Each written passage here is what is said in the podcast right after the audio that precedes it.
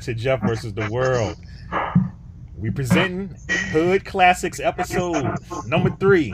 And I'm here with my man Shaheed. What's going on, Shaheed?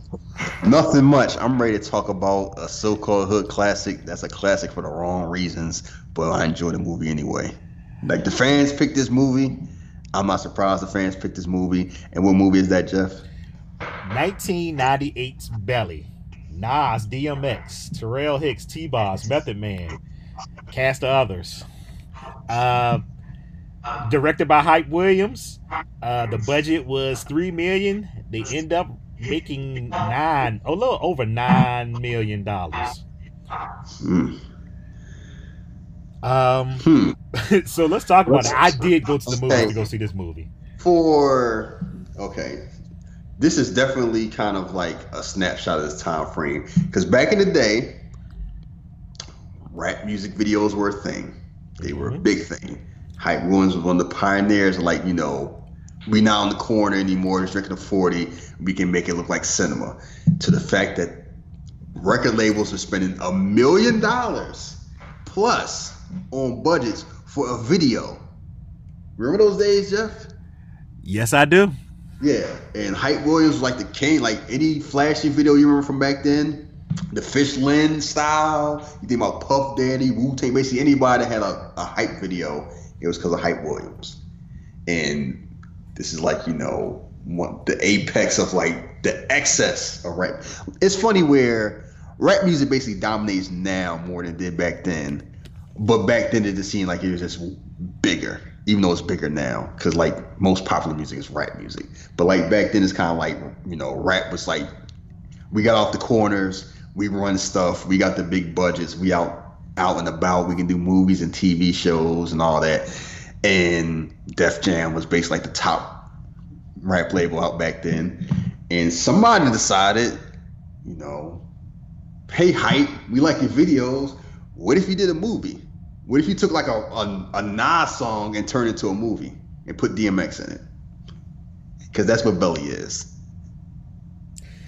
Yes, it is an extended music video.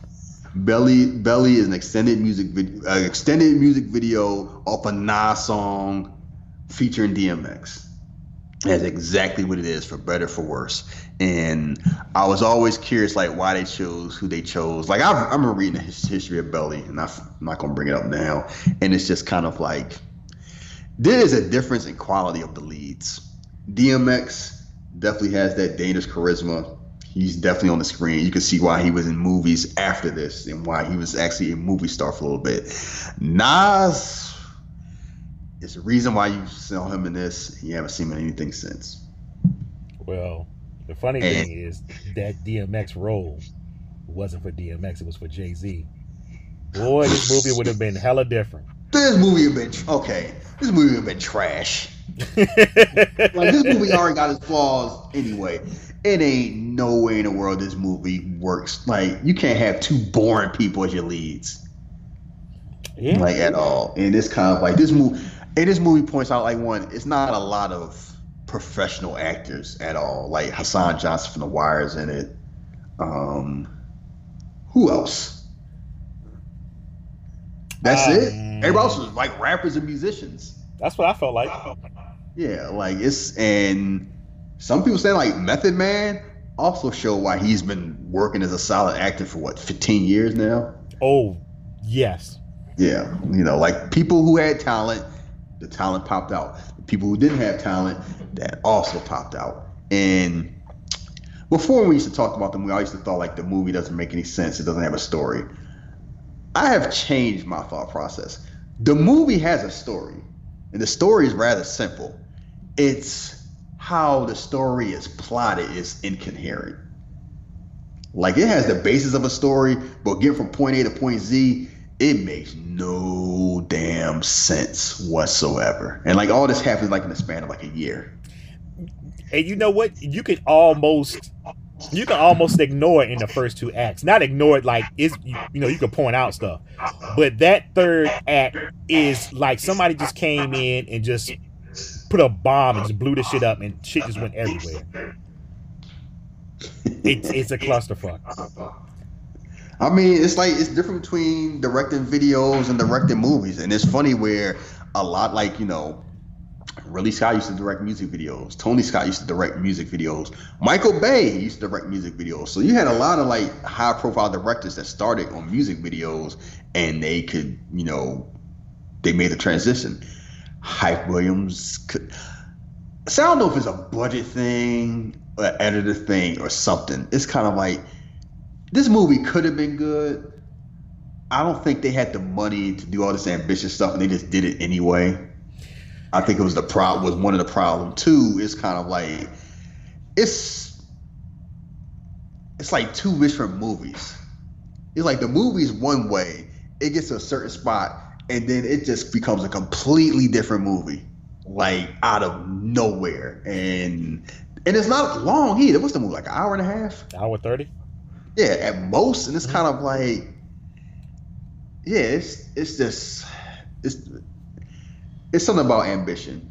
Ambition is fine, but you gotta, you know, what's the whole saying? Don't have too much dip on your chip. He had way too much dip on his chip, and he was like, "I'm just gonna push you anywhere." And the movie made money, and it's kind of like people know this. I don't. I didn't see this in a movie theater. See, I don't know. I actually did.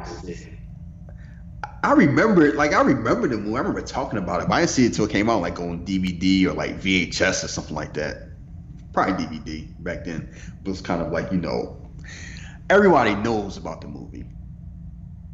So it's one of, one of those things, kind of like it's in like urban culture. Like you know, if you don't have a friend who hasn't seen Belly, you got one. You probably went to a you know a majority white school. And he got he got a jacked up hairline, and so it's one of those things where it's like it wasn't super profitable, but it was, you know, certainly influential. It certainly stands out.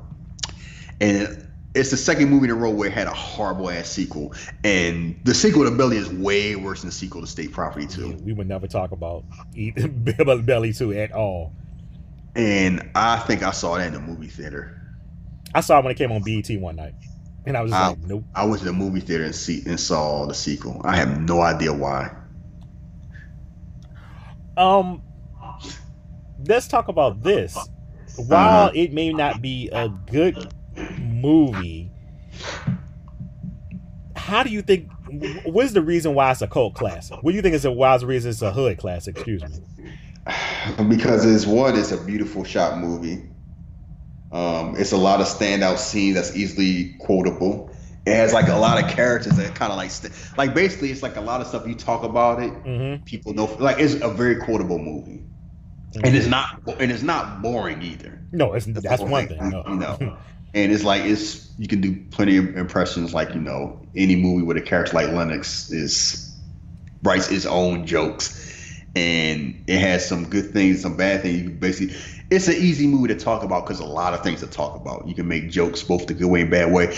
And before we get into the movie, and I I know I kind of realized this again, it's really a snapshot of like the negative excess of black culture and black wealth how we looked at it then and we kind of still look at it now because it's kind of like this is a depressing movie like low key this movie is like real depressing like it's nobody like the goal of the, the goal of one person like we going to africa to escape all this well, what country see, you don't care what we gonna do we get there i don't care this is trash I want to escape and get better. Well, I don't think I don't think Africa was his thing. I think his thing was more upliftment of no Africa. He could have went somewhere else. He could have oh, moved. Any, yeah, no, because that was Nas's whole thing, and that's why I say it's like a Nas song because it's like you know Nas being one of the leads influences the entire movie. Because otherwise, that plot makes no sense. You gotta go all the way there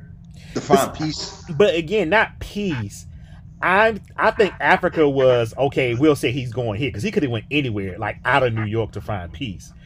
I just think he was more of yo, why the fuck are we doing this? Why are we killing each other? Why you know he was more like yo, we need to stop this shit. But Buns was like you know his kryptonite. But okay, Africa. That's a long ass flight. I they get have, it. I understand it. But what skills do they have? Okay, they get there. He got his money. Now what? You got a family, a brand new son, and that's why I always laugh about Nas. Nas is one of those people that's very smart in a certain cup in a certain context, where it's like you know he's hood smart, he's read some books. A lot of stuff sounds real intelligent till you like look deep down into it. Like that whole line, you know, let the people all out of Attica ship them to Africa. You remember Dave Chappelle made fun of that? Mm-hmm. What makes you think like South Africa and Ghana want all the all your prisoners? You know, like he said a lot of stuff that sound real smart until you actually put in like practical content, and then it's like this is ridiculous, and it's just funny. Like this is, I always laugh at this movie because it's based like that whole thought. Because between Nas and all the Wu Tang stuff that's under there, and DMX's nihilism, there's a lot of like very strong opinions about how black people should act that But- do not vibe with each other. But didn't it all come full circle? I mean, by the third act, it came full circle.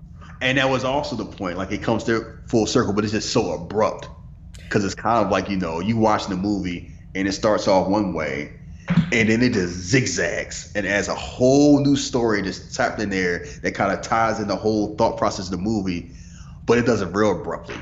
And you know, you said something, and my wife said something at the same time when you text me like, "Yeah, you know, the message gets out there as the girl getting her ass beat." She said like while she was watching the women, she was like, "Well, I get the message, but damn, did she had to be getting her ass whooped while the message was going on?" I'm like, Yeah, like it's Yeah, very, it's a very heavy-handed message, and like the message is important, but it's kind of like you got to be in a certain mindset to hear it, and the movie is not.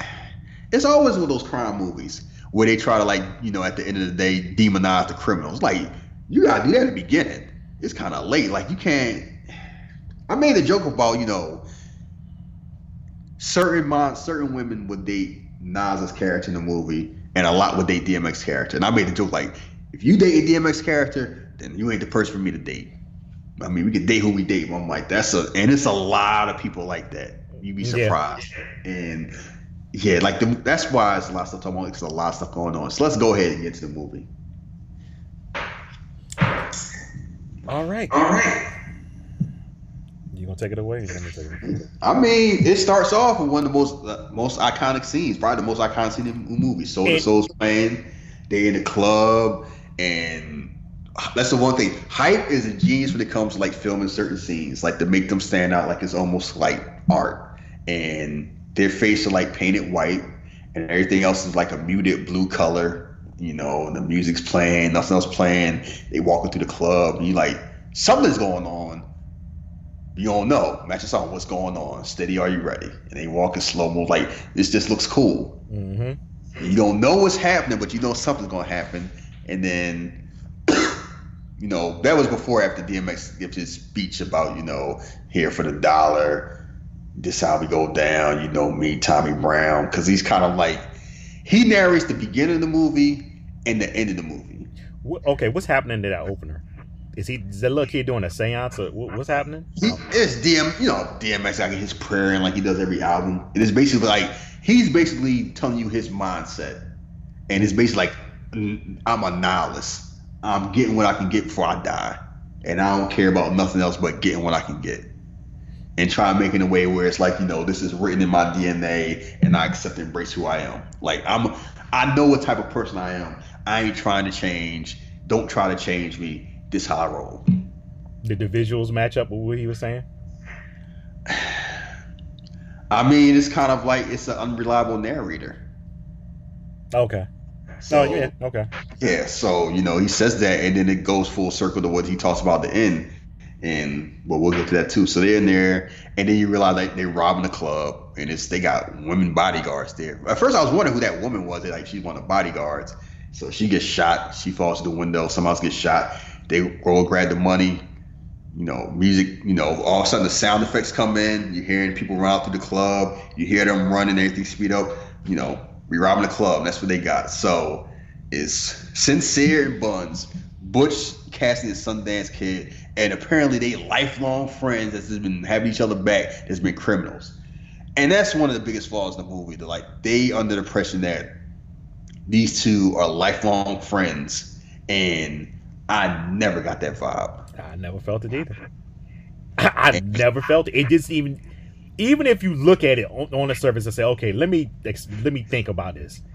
That friendship would not have lasted no lifelong. No, no. Cause it's kind of like I know opposites attract, and I know it's like unlikely friends, but Buns, as they established, like as much as he's looking out for like Sincere's back, is way too corrupt and like way too you know self-centered to feel like you know you can trust this man. You trust him to a certain extent. Mm-hmm. It's like Kleinfeld and like Carlito. Yeah, yeah, we friends for a long time, but at the end of the day, it's like you know, push come to shove, you pushing me. So that's a good example. and it's just there. And it's kind of like a stab, like you know, there's and then it's kind of like, do DMX and Nas seem like that type? It just didn't feel. It just didn't Yeah. vibe off right. And I don't know if that's more like Nas, and and the big a lot of parts like Nas is just so dull. Like you know, he's he's cool, but he's too cool. And it's not cool in a cool way. It's like I'm just not emoting. It's like I'm just chilling. Stuff happen. I rarely get excited about anything. You, you know what the problem is? The problem is, okay, I get it. You maybe didn't have time to show this, and maybe you did have it written up. But we needed like we needed like a footage of their friendship beginning as kids, or we needed something more than just we got No. caught. You don't think so? If they had charisma, you wouldn't have needed it. You seen Rush? You seen Rush Hour? I Yeah, but that's easily- different, I could watch Rush Hour. I could watch Rush Hour two, or I could watch Lethal Weapon two, and not seen Lethal Weapon one and two, and believe they're friends. You wanna know why? Because when I watch the movies, they get along, and you can feel it. You saw Two Guns with like Mark Wahlberg and Denzel Washington. I could believe they grew up together, and they didn't interact until like you know they were like enemies that became friends. But they had chemistry where it's like, okay, I can believe they will be friends because they look like they get along. I never got that from Nas and DMX. I mean, I never got it either, but I think something would have helped. It had been faked. Because if we saw them as kids doing stuff and you see them as grown ups, you still would have got the same vibe. Because like, how are these two people friends? It's like it's like Stringer and Avon, where they were lifelong friends too, and you saw that tie because even when they didn't get along, they got along. Like you saw that there through them because they had because you only got to be all buddy buddy to have that type of connection, but you got to have something.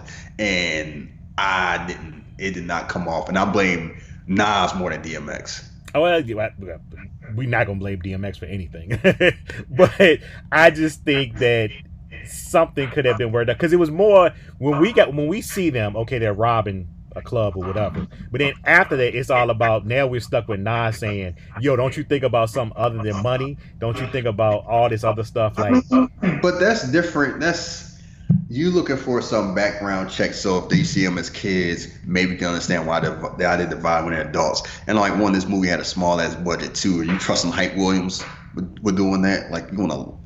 They had to film some stuff at people's houses because they had the money to like rent out houses. So yeah, that's true too. I take time for this. So anyway, they're there. So you in- introduce the like you know Bun Sincere, Mark, played by Hassan Wee-Bey, Brice. From the, you know, I didn't even rec- it's funny I didn't even recognize him until I saw him because I never paid attention to like he looked familiar, but I didn't recognize who it was because he's his voice sounds different in this than The Wire. well, he didn't say much in this, did he? He said a little bit, like he's in there. He don't say that much, but like he looks the same. He doesn't sound the same. He sounds more like a grown up in The Wire. So I wonder how old he was when this came out, because he's not like I don't think he's that old. Uh, Yeah. So, but anyway, it's like they basically established who he is. Like Mark's another one in the crew you can trust, and you know you can trust Mark because when they go to the crib, he's there at the crib. He's in, you know, he's in Bun's crib too. He's the only other one besides Sincere, and then my man Black. All right, all right. Why does every crew have one of these? Every crew. That must be a trope of a movie. Every crew got somebody that you know you got no business trusting. Why is he on there? How did he ever get credentials to be put on like You that? know, you know the difference is from him and E. E was like he that he never was a part of Bean's crew. He was just like a, a tag along. Black was a part of this group. he got put on. Some he, he was a, he was part of the group because somebody vouched for him. And it makes you wonder, like, how he get vouched for in the first place. Was it So- knowledge? Because you remember he said your Yeah. man's. Yeah, knowledge. Uh, And knowledge and knowledge didn't respect him all that much. And we'll get to Nas. You're like, that's the whole thing. Everything is stats about this, like, where did this guy come from? Because they didn't like him. Knowledge didn't like him all that much either. But he recommended him for the job, which makes you wonder, like, what, what, how much knowledge knowledge really has. And it's kind of like, you know, just this. It never felt so in there. They they treat and they treat him like you know you just a you just a fuck boy. Like go ahead, ditch the car and don't mess up. And he just all right, all right, you know, do that. And then they do, you know, it's funny how they rob the place, they switch cars, and before they count the money, they got Oman and chill. So they go at first to DMX's house, then to Bun's house mhm. and that was DMX's real house. And that's a very nice house. And that's why you ask me like, how's the money being split? If he got, because you see his house and we see Sincere's house, and we don't know if Sincere lives in like the suburbs. Maybe that's why it might cost the same amount, just a smaller house, or what it is. One house looks a lot different than the other. It- again, how's that money being cut? Because you would think Nas is broke. No, I'm thinking the way they were talking, I was thinking Sincere was smart with his money and Buns was not. And because everything I said was like, you know, we got money, we doing well, we don't need to keep doing this. So it seemed like Sincere and his woman had like a head on his shoulder. They they thinking like long term, and that's established later on. Buns like I'm just here, like I said, I'm here for a good time, a long time. Like I'm got my money. I don't care. I was born broke. I'm trying to die broke. Like I want to get all this money so I can spend it. Not all this money so I can stop doing stuff. That was his whole thing. Like sincere was this whole I'm trying to get enough money to get out the game and do something better with my life. Bun's whole thing is I'm trying to get more so I can spend more. All right, we're gonna let it fly. We're gonna let it fly because I mean, that They, does friend- sound. they best friends and ain't gonna be no 70-30 split. yeah, that's what I, that's what I was so- saying. So, I'm guessing it's, it's got to be 50-50. It got to be like even because it's come on now, you doing crime like that? They partners, they equals. Ain't gonna be no unequal split. I mean, No way in the world that's gonna be there. And Black felt in a certain way, I guess, because he, I don't know what Black was thinking. Tell my how he get equal amount of sincere. Like you ain't do nothing. so anyway, they're in there and they're watching some weird old movie. I looked it up what it was a long time ago, and that's one thing I remember standing out movie like, what is this? Like, why are they watching that? And they even asked like, what is this watching? And Buzz like, yeah, it's wild. They ain't answered the question. I used to know the name of that movie. And they had a oh Gummo, Gummo. Yeah, Yeah, whatever the hell it is. I never And even I'm- tried to look at it. yeah. Like if I was just watching like a Serbian film or some stuff like like the humans, I just had you a cam over and the human centipede is playing. Y'all be like, um, and it's like a weekday. Like, what you doing? I'm like, oh, you know, it's some wild shit. I want some popcorn. Y'all be like, who the hell house we over? Like, what's he into? Oh shit. And they unwind and they trying to pull out because they don't want to wake up his girl Keisha. Ooh, Keisha. Man, oh man. Taral Hicks. Boy, that's the urban dream right there. And two things, three things stand out. One, she was definitely a very beautiful woman. Mhm. Taral Hicks. Two, she the type of woman that a certain mindset like you was a if you was a hood dude, that's the type of girl you wanted.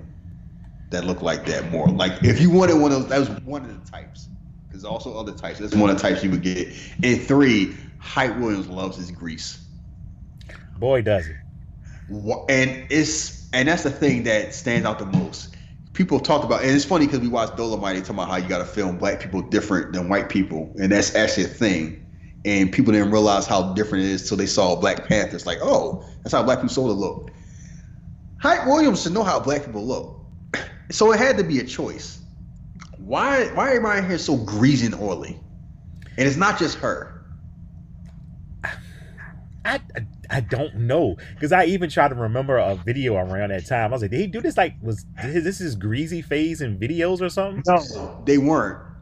It was just this movie, and it was. It was. It's like all the brown skinned people was just like everything was just more, like just excess. And I'm like, I know he had to. This had to be a choice because if you watching a rough a rough cut, you watching a movie, somebody like, "Hey, dog, what's going on?" and I'm like, because it's noticeable. We still talking about it. Those jokes always flew. I'm like, she out there. It's like, was she just running a marathon? I don't know. You know, no. You know what I think it. Well, what I think it is is what he wanted it to look like is what Moonlight looked like. The movie Moonlight. That's what he wanted it to look like. Yeah, but that's not. yeah, that's what he might have been going for. That's not how it came off because no. it was like glistening. It wasn't that dewy. It looked greasy. She looked. She looked like she threw a whole bunch of Vaseline on and then rub it all the way when she went to sleep. She wake up and it's like you know y'all woke her up and I'm trying to sleep. So you see that's established, and then Sincere goes home and he got a nice little crib, living in the suburbs with his girl and his new son that she that he met in Baltimore. T. Is that son or daughter? By, I don't even. I'm not sure. His seed. Yeah, who just say his seed? All right. mm-hmm. Played by his girl T. Boz. should we should we talk about it now or later? No, talk about them now. You go ahead and start. They have no chemistry at all. Method Man and T Boz had more chemistry than Nas and T Boz, and it doesn't play well for the movie at all. Yeah, like, at first, yeah, you're right. At first, I thought like, can T Boz act? Now I'm like, I don't. She may be yeah, she can act. It's just because she's fine when she's with Keisha, and she's fine when she's with Method Man. But it's just kind of like her and Nas have no chemistry. Mm-mm. They just look. They look like a couple. Mm-hmm. They look like a couple. They don't act like one. Like, yeah, you know, I met her when I was in Baltimore flipping birds, and we've been together, anything like that. And he there all laid back, and she like, you know, but she's still hanging out with Tommy. I told you can't trust him. He got, he did not have your back, and it's like, you know, we out here, like, aren't you? I'm, I'm, isn't it time for you to start a business? You know, yeah. like you still doing this street stuff. Like, you know, what the fuck? We living nice. Like, we living nice, money nice. What you still doing this street stuff? You like, oh, you said me be at home doing nothing, and she like, we ain't broke. What are you talking about? You know, like she's I, trying to steer him toward like a better path in life. And see, this is where it's funny. Where it's like the movie initially is kind of like she seems like she's the guiding factor for him and he later on like and then he starts reading because of her and then decides like I want to do something yeah I can see, yeah, I can see that because it just he didn't come off very smart. I don't know if it was just like you said he was too laid back for a movie. He was too high. I don't know, but she was like, "Yo, we got money, we can do more." And he's like, "What you want? What you expect me to do out here? Like, you can read a book, right? Figure it out. Figure out something to do." A book. Books. The seeds can't eat books, Jeff.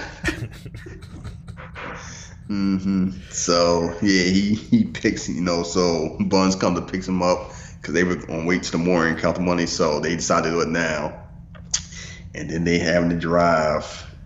No, this is no before they pick up the money. This is oh, we forget seeing it happen because Kurt Loder comes on MTV and talks about this new type of cocaine that's basically topical. Gets the same uh-uh. effect if you rub it in the skin. I, I, I got issues with that. I don't remember MTV News ever popping up talking about drugs ever. I mean, well, look, it ain't gonna be Wolf Blitzer. They ain't our demographic. so shit. I mean, I know Kurt Loder talk about serious stuff from time to time. I know that was a thing too. But I'm like, who else was it gonna be? I guess. Don Don Lemon wasn't a thing yet. We wasn't messing with him until recently. So yeah. And it's just fun, like this new drug, and it's kind of like it's funny because I wasn't a pharmacist. Yeah, I'm a pharmacist now, and I'm trying to think about that's dangerous. topical, like you do not want heroin to be no damn topical. Trust me you mess around like no. And there are topical drugs and there are topical painkillers, but nothing on a strong like like you know those things have its own thing. Like fentanyl patches are topical, and fentanyl, as you know, lead the opioid crisis now. And if you mess around with that dose, it don't take a lot because it's extremely strong. You mess around, dose that wrong, die. So you really want to trust these hood boys for this type of stuff? Like, yeah, you're gonna take this and you're gonna rub it on your cheek. Well, them, Nebraska, Nebraska would have had the National Guard because them boys would have been dead. And that's one of the plot holes in this movie that I just thought about. There, I was kind of like, because we didn't we didn't talk about the plot of the movie. We might as well talk the plot. Basically, Buns and Sincere find out about this new no. Buns found out about this new drug, and he wants to get in the drug game because they're robbers. They don't sell drugs. hmm He just happens to watch TV one day. He's like, you know what? I'm gonna get in the drug business, make a whole bunch of money. And Buns' idea is like, I'm ready to make serious money. And Sincere idea is like, I'm gonna make enough money to get out. That's the plot. That's it. that's it. Yeah. And while he's watching this on here in the shower, Oh boy. she should get a phone call from Kiana, played by Vita from Murder Inc. Pink, and we all seeing her like that. Whole bedroom pink, everything shining pink, and she there looking like a tenderoni, like R. Kelly's wet dream. It's like, why do dudes that be like 29, 30 be messing with these young girls? Like, what are y'all doing? Bonds need to be locked under the jail. All of them. It is, and it happened in real life so many times. It's just kind of like he doubled, like you said, he doubled down on this. So you know, she paging and Kiana there mind her business and pick up the pager because that's when we used to have a thing. You page them, and then you know, like see the pages they call. So she see this like, who's this number? Call. Like, who is this? Like, who is this? This is Keisha. Why are you calling my man? It's like, oh, what's up, Keisha? Well, Tommy told me all about you. What are you doing? What? He's pillow talking with a 16 year old. Mm-hmm. Oh, Tommy, Look at my man, like, no. Tommy said we can't have sex yet because I'm 16, but I sucked his dick the night before last. And she's like, what? And she repeated it. Sorry, It ain't- is- sorry, ain't working out for you two. Yeah, Wow. like she's like a like a big brother taught me how to tongue kiss and everything. Sorry, ain't working out for you two. And it's like it ain't nothing bolder than a young girl messing with an old man. Oh boy. Cause an older woman would have more restraint. She would play all like she might still have some sass, but she play all a different way. Them young girls like, nah, I'm a I'm a I'm a touchdown dance on you, ho. Like I'm I'm I'm hot stepping from the from the 35. I ain't wait till I get to the 10. Like I'm gonna dance now. And just seeing the vibe, cause like Bun's a dirtbag. Right? established as a dirtbag. Because not only is he cheating on this girl, which is whatever, cheating on an underage girl and telling all the business. Keep that shit to yourself. She don't need to. Kiana don't need to know nothing. He pillow talking with a 16 year old. Man, look. They should have locked this man up. And, and let me find they they kept it kind of coy if Sincere or anybody else know knew about this. But that's his man's, so I'm sure he did mean, that's the whole thing. Yeah, we all got group chats. We all got our friends. Like you know, I'm sure Sincere knew because Yeah. you know Bun's gonna brag about you know Bun's if, if Bun's gonna brag about anybody, it's gonna be about his his whole Sundance kid. He gonna brag it to him. So he might Mark may not know. He might know too. But it's kind of like yeah, you got something like that. You gonna let people know. And yeah, G Money did the same thing. Pillow talk. right? pillow talking. We shouldn't be pillow talking. Don't- don't learn our lessons. So anyway, she so she pissed and she gun ahead like I told you about. You know, I, in the way this argument happened, this ain't the first time something like this has happened.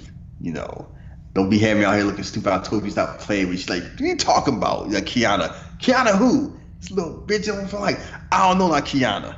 Just whine.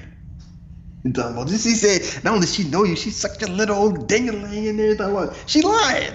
And it's going back in and then when when the whole she lying, don't believe her part didn't work. You know what her boys do?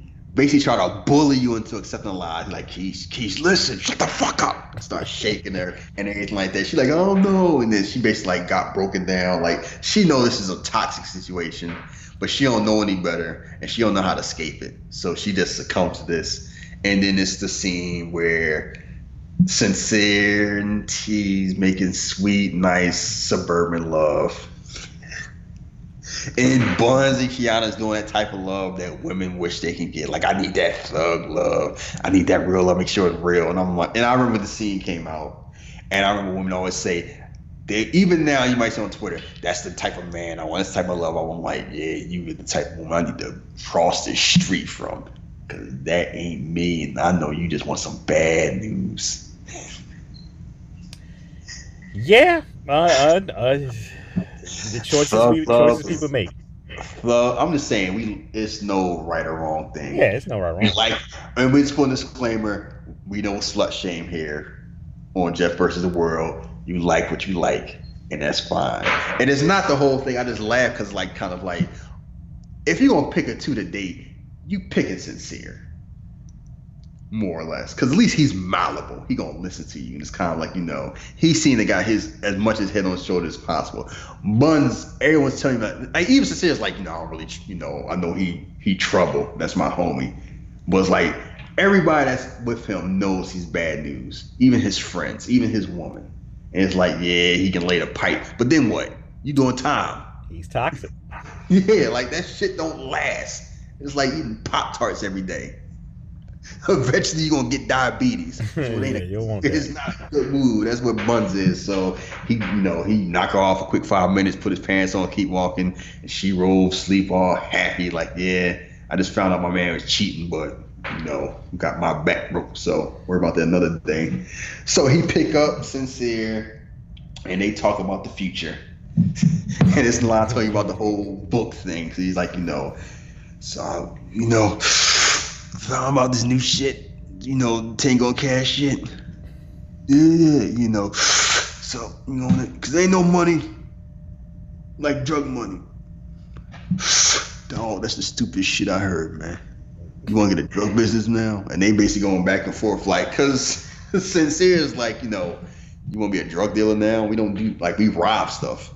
And Bun's like, I'm tired of doing small time things and let's get into big stuff. And sincere It's like, I'm trying to move away from that and like, you know, elevate my mind because anything about money, like, yeah, nigga, money. Get yours, like get money. You talking about a book. Book. Like when the last time you read? Never. Oh, and that is so damn sad because he said that with pride. Like I don't read no damn book. Listen, books. it used to be a time. Uh, I remember when I was in school. I remember just the circle that I worked. I may not have been in the circle, but you heard people, certain people, say that. You know, fuck a book, fuck homework, and I'm just like, okay. I mean, that's the way you want to play it. So be it. so Yeah, hearing him see- say that is just like it takes me back there. You know it's weird? I was never around that until no. Until I went to like the barber shop or something. Oh yeah, went- you always heard yeah, it there. So I went to because I went to private school when I was like a kid, and then went to public school. I was like you know magnet elite program. So it's like we was around people where like education was a thing. Like we trying to learn, so we got the hood. So like even and then like your friends that wasn't in there, none of them was like bragging about being dumb. They was just Yeah. normal. This one was like I ain't reading shit. And it's funny seeing that now where we have access to more information than we ever had, and people are dumber than they ever been. They just brag about like I know the nonsense there, so I don't need to learn it because I can always look it up, and that's made things better in some cases, but worse in other cases. Because before you used to like put the effort in to learn stuff. Now, if you don't have to, it's like I don't need to learn my timetables. I got a computer. So yeah, and and Buzz whole thing is like, I'm here to get money. What else is there? I'm gonna get money till I die. I ain't going back to jail. So all this books like say, some dude can't tell you how to live your life, dog. Nobody can tell you better than you. You know, you you know, you see you can't eat a book. And there seems to be a lot of that. And it's a lot of hotepery in that too, where it's like, you know, don't be chasing the white man knowledge. And that's how people be thinking eating cauliflower called you cancer, because that barbershop shit. and I just laugh because that's like if Buns was a little bit smarter, he'd be a hotep, but he ain't smart enough for that. So anyway, they having that discussion, and they Oh. go back to the crib. No, no, no. And what triggered Sincere to get him on his side? Oh, you listen to what your girl say? Uh huh. yeah. Oh, how much you think we can make off that shit? That's all it took. Yup. He's like, oh, you know, she making decisions for you. Like, oh, all right. So you shaming my manhood. That's all it take. Yeah, um, Sincere really wasn't strong at all. He, oof, okay. He was strong, but not strong enough, and that's the whole thing. It wasn't that he was weak. It's just Buns was so corrosive, and you just around. It's like wearing down, like you know, like yeah, like how starfish eats a clam. It just wins from patience. It'll clamp on a clam and just slowly try to pull the clam open. The clam does it does its best to hold it open because it has a muscle, and it and it's always a losing thing. Cause the clam will get tired before the starfish does. And as soon as the clam gets tired and that muscle gets tired, starfish slides right in and eats the clam. And that's what Buns was, a goddamn starfish. He just everything he wore on, he just wore him down. Cause think about it. Every situation he got into until he ran to the cops, he won by just wearing them down. Because at first, all this would be like, nah, I don't know about this. I ain't sure. I don't trust you. And then it's like, all right, I'll give you a chance. Every single one. Because it happened with here, it happened with Keisha, and it happened with Ox. And they have all happened the same way. Just wear them down. yeah, that's true. Yeah, so they get to the crib, and what is it? Okay. They both got nice houses. You keep crime away separate from the home. Why is always my grandma basement? With the two TVs, the one busted one and the other one on top. Grandma trying to sleep. You got nine dudes in there, all musty and everything like that. You can't find a better place. So they counting the money. Nas and my kid there, young boy. Some more. Yeah, I'm sure I'm ready to roll with y'all, man. I'm tired of school shit. Can't be taking this learning. I'm trying to make money. This they say it's so hard. I'm like, wow, life is hard. Whoa, life is gonna be double hard for you. It's because it's always because they see these people here getting paid and making money, living a good life. And if they're in school and they don't have anybody telling them like this will lead you somewhere, of course they're gonna lead toward that. You know the hardest thing about school is that we believe in deep down it's worth it. Cause it's times where it's like, you don't really want to do this. It's, it was times when I was in school and I've told you this, and I tell you know, I don't know if I, I know, I looked up my pay throughout the years. I was just curious. In like 2003, I made like three thousand dollars for the entire year. Yeah, three thousand dollars. I see you got quiet.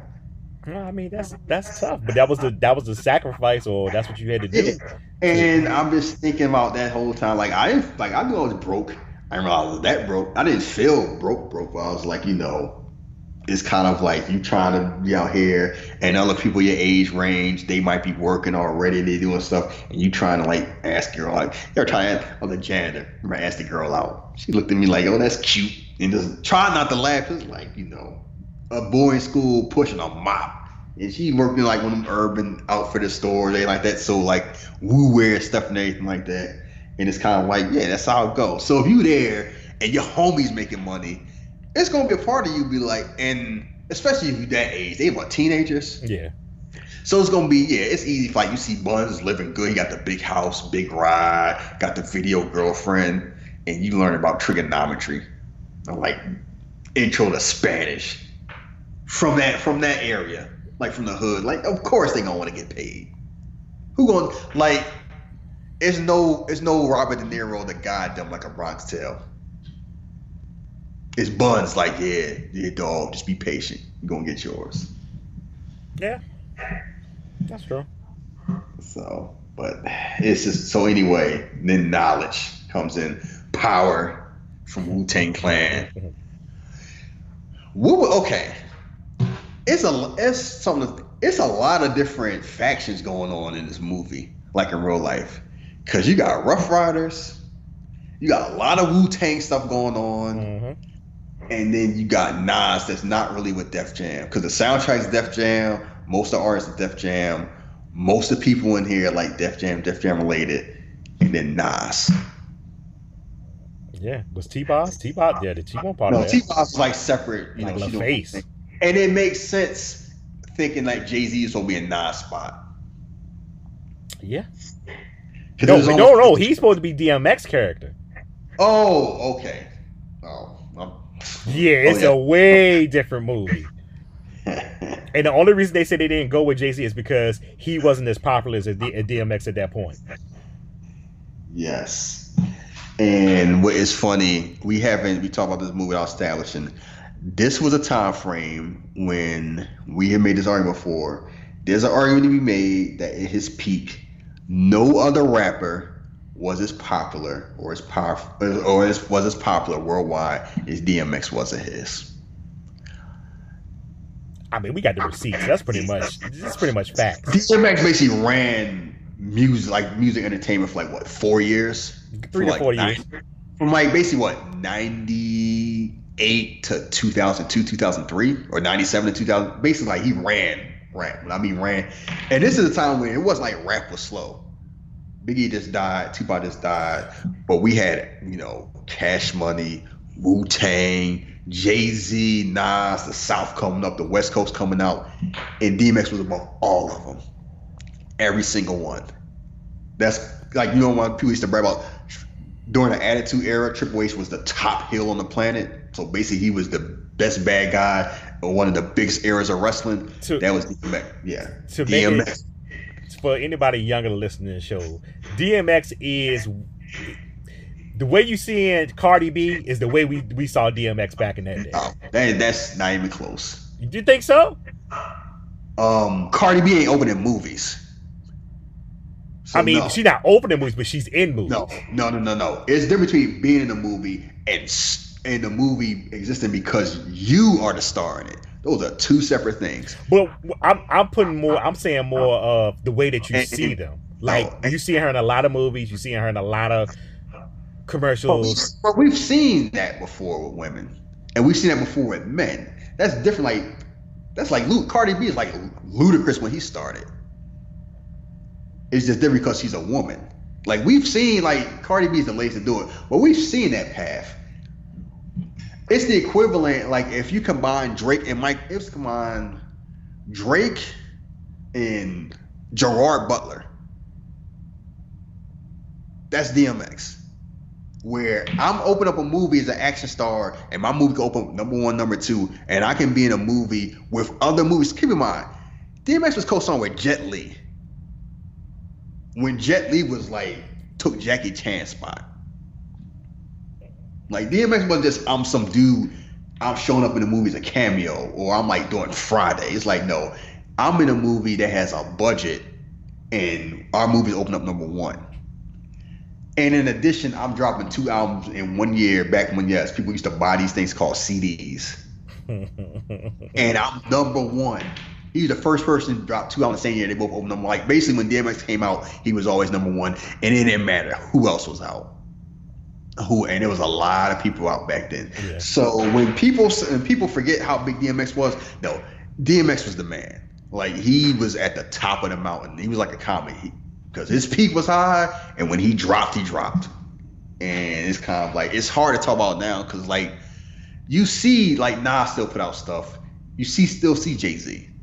You still see some people from that era. And if you tell somebody now that like it was a time like DMX was above all of them, and you think of DMX like oh the guy always get locked up, the old looking man like him, it was like yeah he was the closest thing to Tupac after Tupac. yeah. and it was not Ja Rule as much as Ja Rule wanted it to be. So, so anyway, that's just established like you know this DMX was the man, and DMX makes this movie work. So anyway, they back in the basement counting the money. Power calls. Power's the man that put Black on with him. And, and Nas was, you know, sincere. It's like, yeah, he real smart. I never trusted him. He too one of those too smart for his own good. He can tell, like, why he tell Buns that about what was going on with Black. I think. See, and I never got the only thing I could think was that he was making money with Buns. Like I guess you know they would make a lot of money together, or he would not, you know, look out for him. So, but Black was kind of like whatever, you know, he a cornball. But you, but you vouched for him. That's what I didn't get. Mm-hmm. Yeah, I heard he talking real shicey about not getting the same money about sincere. One, all black be that damn dumb to think that, and then two, you gonna tell you gonna tell somebody that? I, I guess he trusted knowledge enough to tell him, or he told somebody told knowledge. Like how knowledge find that out? Yeah, so it must see it, it's people that don't respect black, black are cornball. So people were just like, yo, you know, this man was out here spewing, saying this, this about sincere. And he probably was like, yo, your man's talking greasy about sincere. Oh word! Did the same did the same face Beans did. and then he probably like, all right, and then he plot and then sincere cracking jokes talking about you in there sipping on that bottle like you still the only person drinking a Coke forty five, sipping like a baby bottle. That's then, this is as much charisma as you get out of Nas the whole movie. Mm-hmm. He all cracking his jokes, and it's like he trying, and like it's funny, but like it don't feel natural. So he in there like you know he's still like you all like a nigga from the seventies. and Black just here taking the joke, and then he like, nah, forget all that. And then them hood and they all like, let me tell you, let me come over here for something. Because Bun's out here talking. You see that? And then he do like a sweep move or something. He's like a Russian leg sweep. He kind of like sweeped them and then pushed them at the same time. Uh huh. They start stopping them, and everybody laughing. And then he shoots all now strip. Man. What is it with this whole take the clothes off stuff? Like hood people love emasculating men, and they be so homophobic. What is with that? You get it in paid in full, and now it's supposed to be in the '80s, and you got this movie that's in the late '90s. So I'm just like, I don't Yo, know. Now strip, strip. And he's shooting in there, and the grandma like, what's all that noise going on? They all laughing. And he's sitting there on the couch. He like, yeah, I'm gonna get yours. I'm gonna get yours, B. I'm gonna get yours. Your best impersonation ever. yeah, he's just sitting there, B. I'm, I'm gonna get yours. That's then they're rocking back and forth from the couch. He, yeah, he said, "What?" he shut up there. Mm-hmm. They should have shot him. Listen, if anybody ever tell you know, shoot me in my hand like they did E, you ain't having me stripped. Mm-hmm and this happened. So meanwhile, then next scene, they meet up. Um, Buns meets Ox. Ox got money, money, mm-hmm. and he talking about because it's established that you know they got some good money. Because like you know, you see Buns' house, sincere living all good, but they still driving the car they driving. Oh no, actually they driving. They got a Benz. No, Buns got a Benz. Buns got a nice house. But he ain't got no plantation Harriet Tubman Underground Railroad house like Ox got. Ox, Ox out there living. That that like that used to be, you know, old senator house that used to have slaves. That's the type of house black people get when they got money. Like, yeah, I'm gonna have my own service. Cause he in there, and it's funny where the outdoors is big, the indoors look regular. Right. Like, it's a nice kitchen, but it ain't a super nice kitchen. It looked like it's just a practical kitchen you uh, thought that kitchen would have been like big as hell, but it's just like, uh, uh just average. Ox is gonna spend the money on what he want to spend it on, and nothing more, and nothing less. He's one of those, you know, I spend my, I spend what I spend.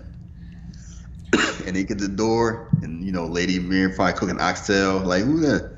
Here to see Lennox. It's the Lennox. Man, Tommy, can come to see you? All right. Let him in. So they go in there. He's talking about, you know, like, yeah, you want to just real money right here. He's a top shot call in Jamaica, made a whole bunch of money, cut a whole bunch of necks. And this is one of the funniest characters in urban films mm-hmm. I have ever met. And you know, some of it ain't intentionally funny. It's just him just talking. It's just him. He had to ad lib this whole thing. I wouldn't be I shocked. I don't read no damn script. I come on, uh, yeah, you're gonna interrupt me. Watch the game yeah, they're chilling and they watch the game. Like, you know, Jamaica good, Jamaica very good. you know, you try and talk to somebody about something you don't want to really talk about, and you like, you know, antagonize. You try not to antagonize him, but like he's mocking him a little bit. He's like, oh, come, yo, come on there now. You talking to me on? Like, yeah, I know you got that stuff. And I know you heard about that new drug stuff. Well, yeah, yeah, yeah, yeah you know, I'm trying to get in there. He's like, uh, you know, police be watching you. you know, fuck with you. Can't never fuck with you. You got too much heat on you. It's hot right now. Yeah, I mean, I think I really fuck with you. You know, you know, you out there, out there, doing wild, wild, wild boy. Do wild boy for me. You know, fuck with you. And then Buns made a mistake talking about, uh, you know, I'm trying to make money. If you scared or anything like that, like, oh boy, don't you come in my. I'm one of the biggest toughest Jamaicans in the United States of America. I make a lot of money. I kill for fun. Don't you come in my house, give me this their business. And who bitch up? Who do you see bitch up? With the quickness. I'm With si- the quick. Anytime you hear somebody say "I'm saying," I'm just saying. And I ain't mean like that. Yeah, you coming in that man house and like, yeah, he shut that down. And that's the only, that's one of the few times he showed he shut that down with the quickness. He is like, you don't you coming at my house with that scared shit. Like, don't you know who I am? Like, I'm one of the baddest Jamaicans in the United States. Said I I kill kill for fun. nothing. I kill for nothing, and I made a lot of money. Don't you don't you come to me with? And then he just and then he mollifying like, all right, I give you. Let me over a favor. It'll be a big favor. I mean big, big, big, Big fever. big favor. Bigger, bigger than for nothing, man. Big, big favor. And then we go in here. So, so then, so, so he gonna front him the dope. Devil's Pie starts playing the music, and they start Pie. playing. hmm Dope song, D'Angelo. Very dope song comes out, and they basically playing it. Their whole thing, thing is they gonna take this money, they gonna take this dope, go to Nebraska. I don't know why. I guess because Mark or somebody had, a girlfriend that was on the police force in Nebraska, so she knew what was going on, and they gonna sling in Nebraska because, like, you know, people go out of town sling some stuff. I'm like, you gonna track the the competition? It was a plan. Let's just say that. People have done that because people do travel out of town, do anything like that. But as people say, you know, you be doing, watch out for trying to be on the road. You know, ain't home game rules. So they out there and they roll up Nebraska. They just making money, making oodles and oodles of money, doing all well. Got the block on, on lock. And some people doing well, some people ain't doing well because they rolling around this little stoplight and talking about, I don't give a fuck about a stoplight. I'm speeding, I'm smoking weed, I'm drinking. You know, I'm untouchable. Nobody can stop me. You know, Buns on top of the world because he paid. Nobody can tell him something serious. Tell him like chill down. And who see him on the block? Rico. and His, his them niggas. AKA Kane. Yeah, I see him out there looking all good, riding. I have to drop, drop him, Drop a dime on drop him. it down, niggas. I don't like that shit. I don't like that shit. Got the bananas all on his lips. I like, like this is so damn disgusting. People remember that scene. I will Oh. never forget that scene. Just be she just there looking. Cause who? When the last time you saw a black man eating a banana on the block? I have never seen that in my life, and I have lived in the South before. I have. I must. I haven't been in the nigga South because that's some. Ooh, I have yet to see that in my life, in real life, and I But- see that Billy laugh every time I see that scene. The man was the man had his head to the side. He was looking fly, eating the banana. He, he just didn't like that shit. It don't And work. he had a piece of banana lip like, yeah, I don't like that shit. I don't like that shit. so, and he they snitch. oh man. later on, yeah, but we, but we get to that point later because Ox calls in his his favor. Remember that favor So I told his- you about? you know the favor I told you? Yeah, yeah, you doing well. Favor, remember the favor I told you? Uh, if I had to go on vacation with me, yeah, the favor go on there, and then they fly to Jamaica. So this is like summertime. hey, Cause they break down, cause yeah, cause it's like it started beginning of the year, and then it jumps to April when they start slinging, and then it's like summertime, so they're in Jamaica, and it's like you know, Ox breaking down like you know, Jamaica's so damn poor, and everybody Ooh, trying to make it ghetto. out, and it's so heartbreaking. when he said that's the ghetto. I, yo, that's the goddamn ghetto. And we've talked about before when we did Fast Five, like there are levels of poverty on this planet, and you can be poor in America, be real poor, but it's far worse place to be poor than America. And we see one of them, and it's kind of like. And I have a I have a friend. She lives in New York. She's from Jamaica. She's telling about that too. It's like, yeah, some. It's a reason a lot of people risk their lives to try to come here.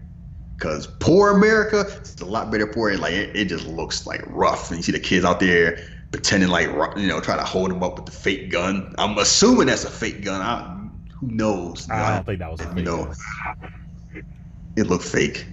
Don't- It looked real. It looked like a, a, a close facsimile of a, of a real gun. It looked fake. So in there, it's like you know, go out there, try to do my best to just crush and Bobby here and break my heart, and do my best. Just an example for the young Jamaica. Never mind that now. We go to the party. You know, I guess. You're Jamaica, Jamaica, to Jamaica's finest. You know, Jamaica. What you want that? Yeah, I like Rottweiler. Yo, can you imagine Be Can you imagine Beans hearing this talking about some vacation? You know how he had got tough about that. Oh, we going on vacation. Vacation. There's no vacation. Out here talking this walla walla shit. you know, Beans ain't Beans would be like sticking out. He go because the first time you see a kid with the gun, Beans pulling out. Yeah, he would. That kid would have got shot. Yeah, so they smoking there. To, you know, it's like go home, and then they had to, you know, they there in Jamaica, and then meanwhile, while that scene come, old big hair Rico make the call. Like, who's that? What's the agent name? Oh, damn. I forgot. Carter. Agent, no, Agent Burke. Yeah, Burke. Agent Burke hit. Yeah, listen up, nigga. Some serious New York niggas slinging a lot of stuff. So they snitching on the squad.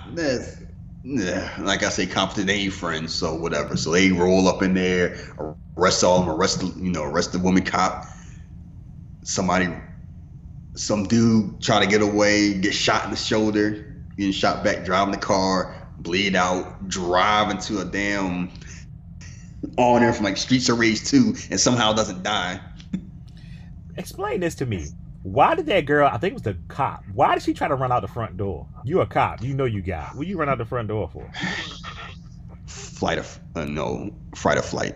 She was supposed to jump, do like homeboy did, Look, jump off the this roof. Ain't, this ain't. These are not professional. This ain't dinner thieves. these are hood. These are hood boys. This is not a training unit. And then she a cop, but she used to. She used to running through the doors, not running out of them. Yeah, she was trying to get out. She used to be in a like you know. Tigers don't know how to avoid prey because they're you know they're predators. Okay. So that's her. So they get arrested. Now get arrested. He get mad. He do the one thing they say do. He calling Fred from the spot. Then let this gets to this gets to your text. How smart is knowledge? Not that smart.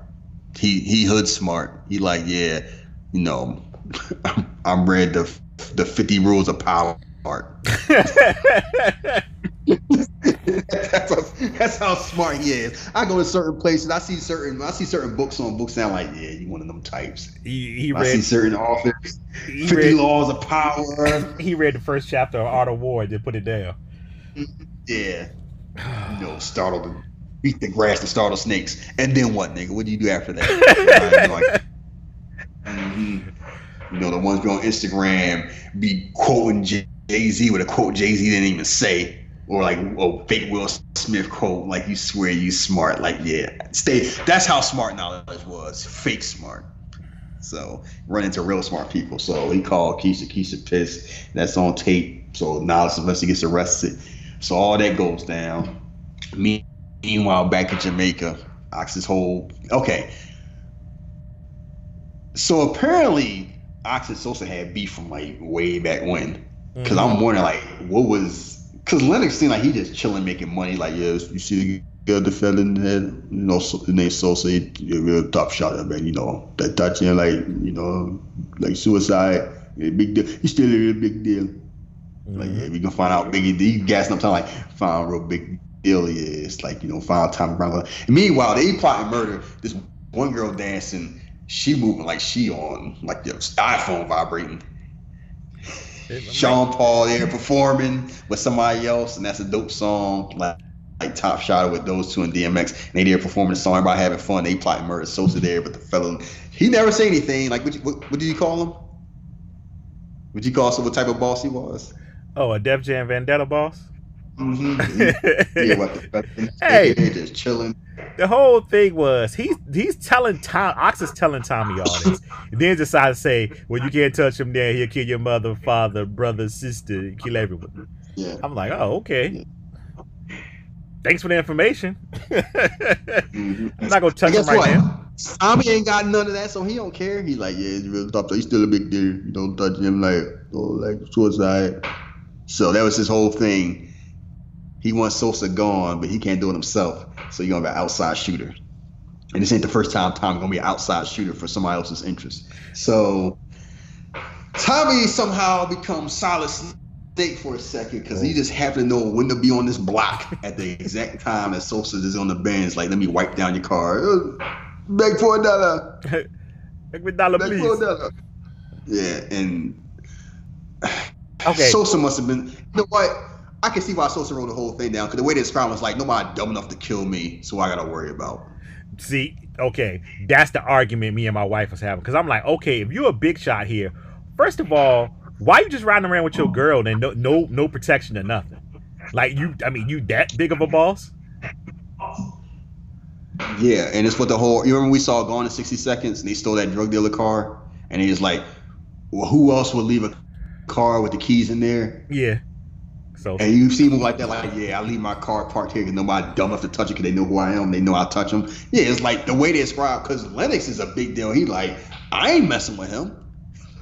So somebody that rich and powerful knows not to touch with him. Then he probably feel like I'm in my own town. Who gonna mess with me?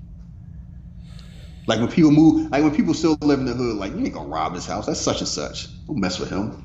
Like who? Who robbing? You ever hear? You ever? They're like somebody robbing Mike Tyson yeah, but then you have those and. Mike Tyson in Mike Tyson neighborhood. Like, come on now. Like, even if you could, you ain't dumb enough to do that. But Like, then you gotta got those live. instances where it would happen because we have seen instances where people get got. No. But that's a whole, whole different because they don't know any better and they don't have that. And also, they don't have that type of reputation. People might get robbed when they doing road stuff, or they get like you know, yeah, Le'Veon Bell might, might get robbed. Some some girl stealing jewelry. Nobody robbing Marvin Harrison. We know that. Yeah. So that's it's a whole it's a whole different situation. Like, yeah, outside stuff, yeah, you in your own neighborhood, you feel like you the way it's untouchable. He got touched because somehow he knew to be an exact block at the exact time. He knew he was gonna ride there because he was plotting like I he drive every day, he get some plantain, the Jake check. You just wait him out and put your hand on him. So kills him, walks away, runs away, girl runs away, so he's dead. And if you don't think that comes back later, you don't know the type of movie you're watching. So, meanwhile, people looking for sincere, and where was sincere? Reading his book.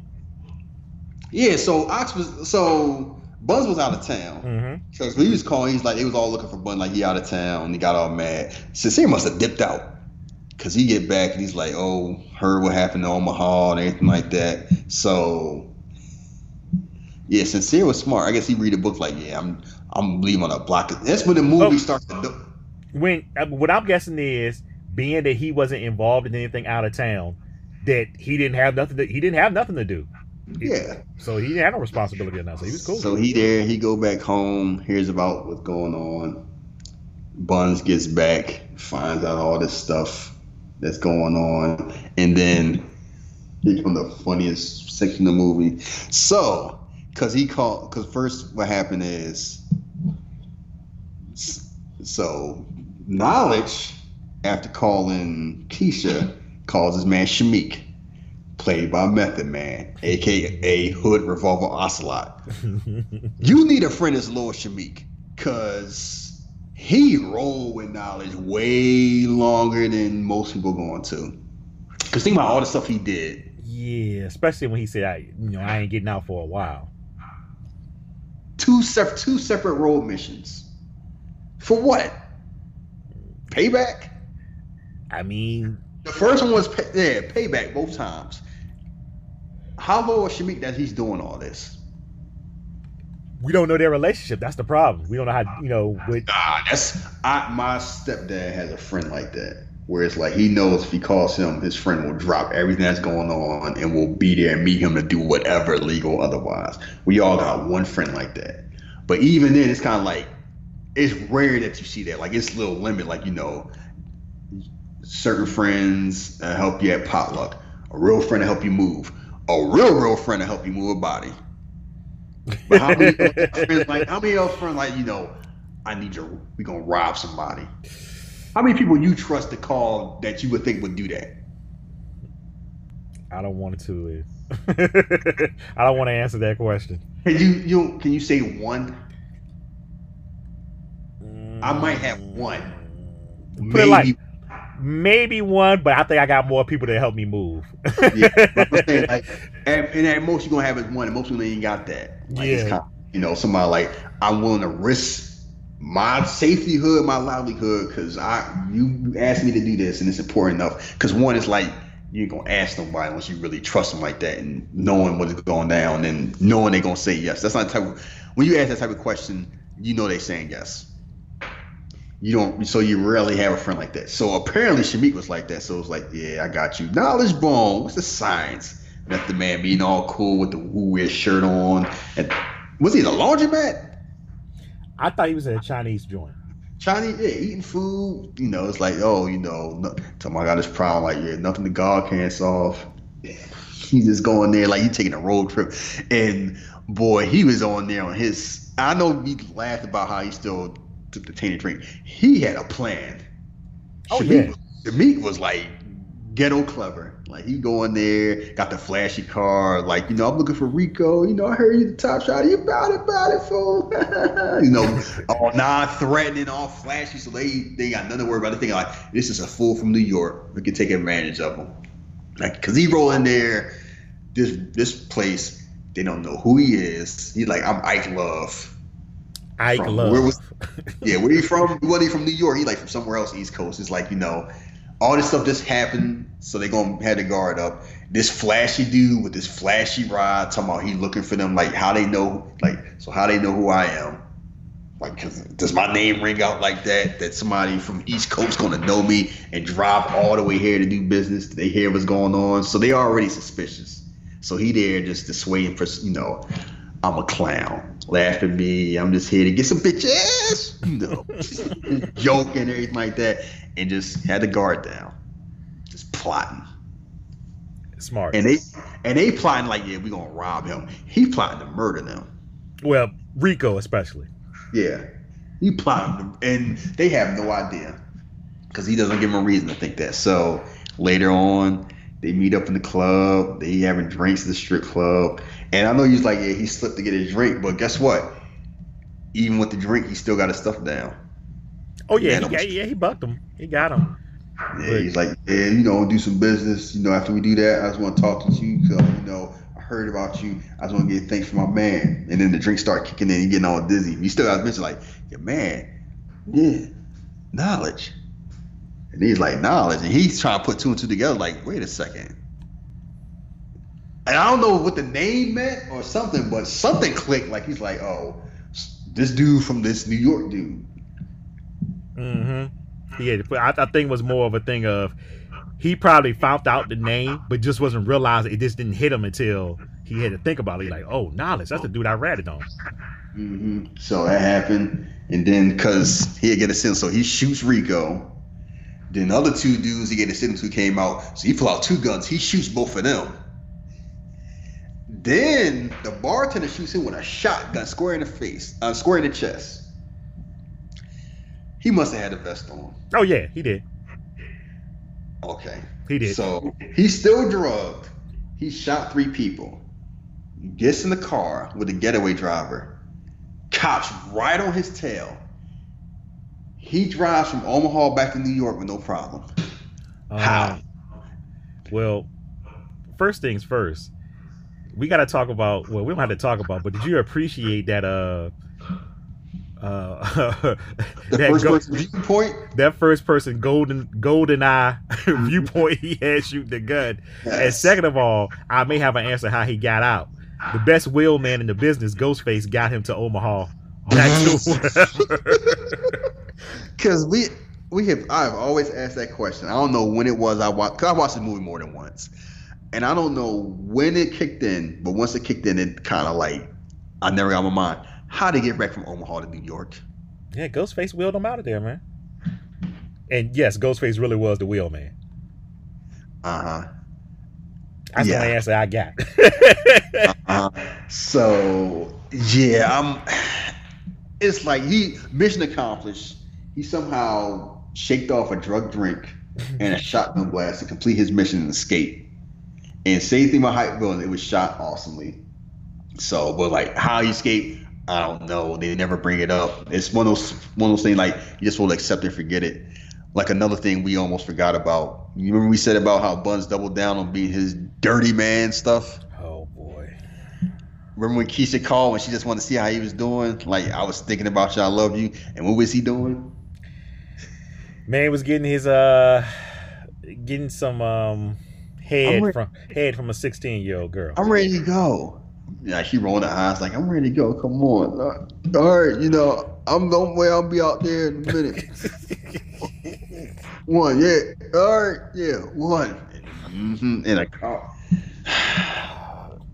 Just in case you weren't sure about their relationship, like he he said that's what she did the night before last. So I guess it's a new night.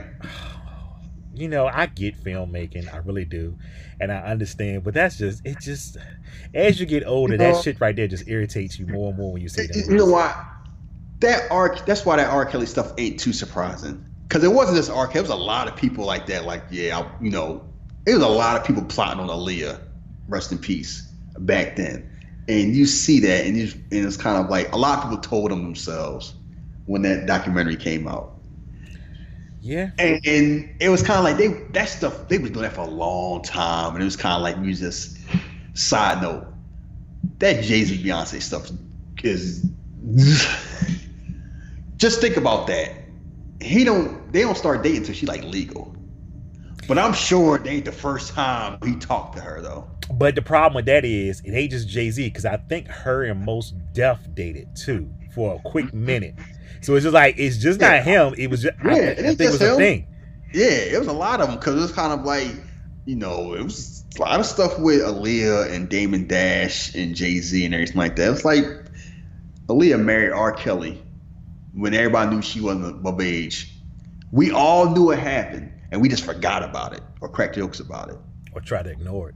They're trying to ignore like age ain't, and even though they made it hard, age ain't nothing but a number.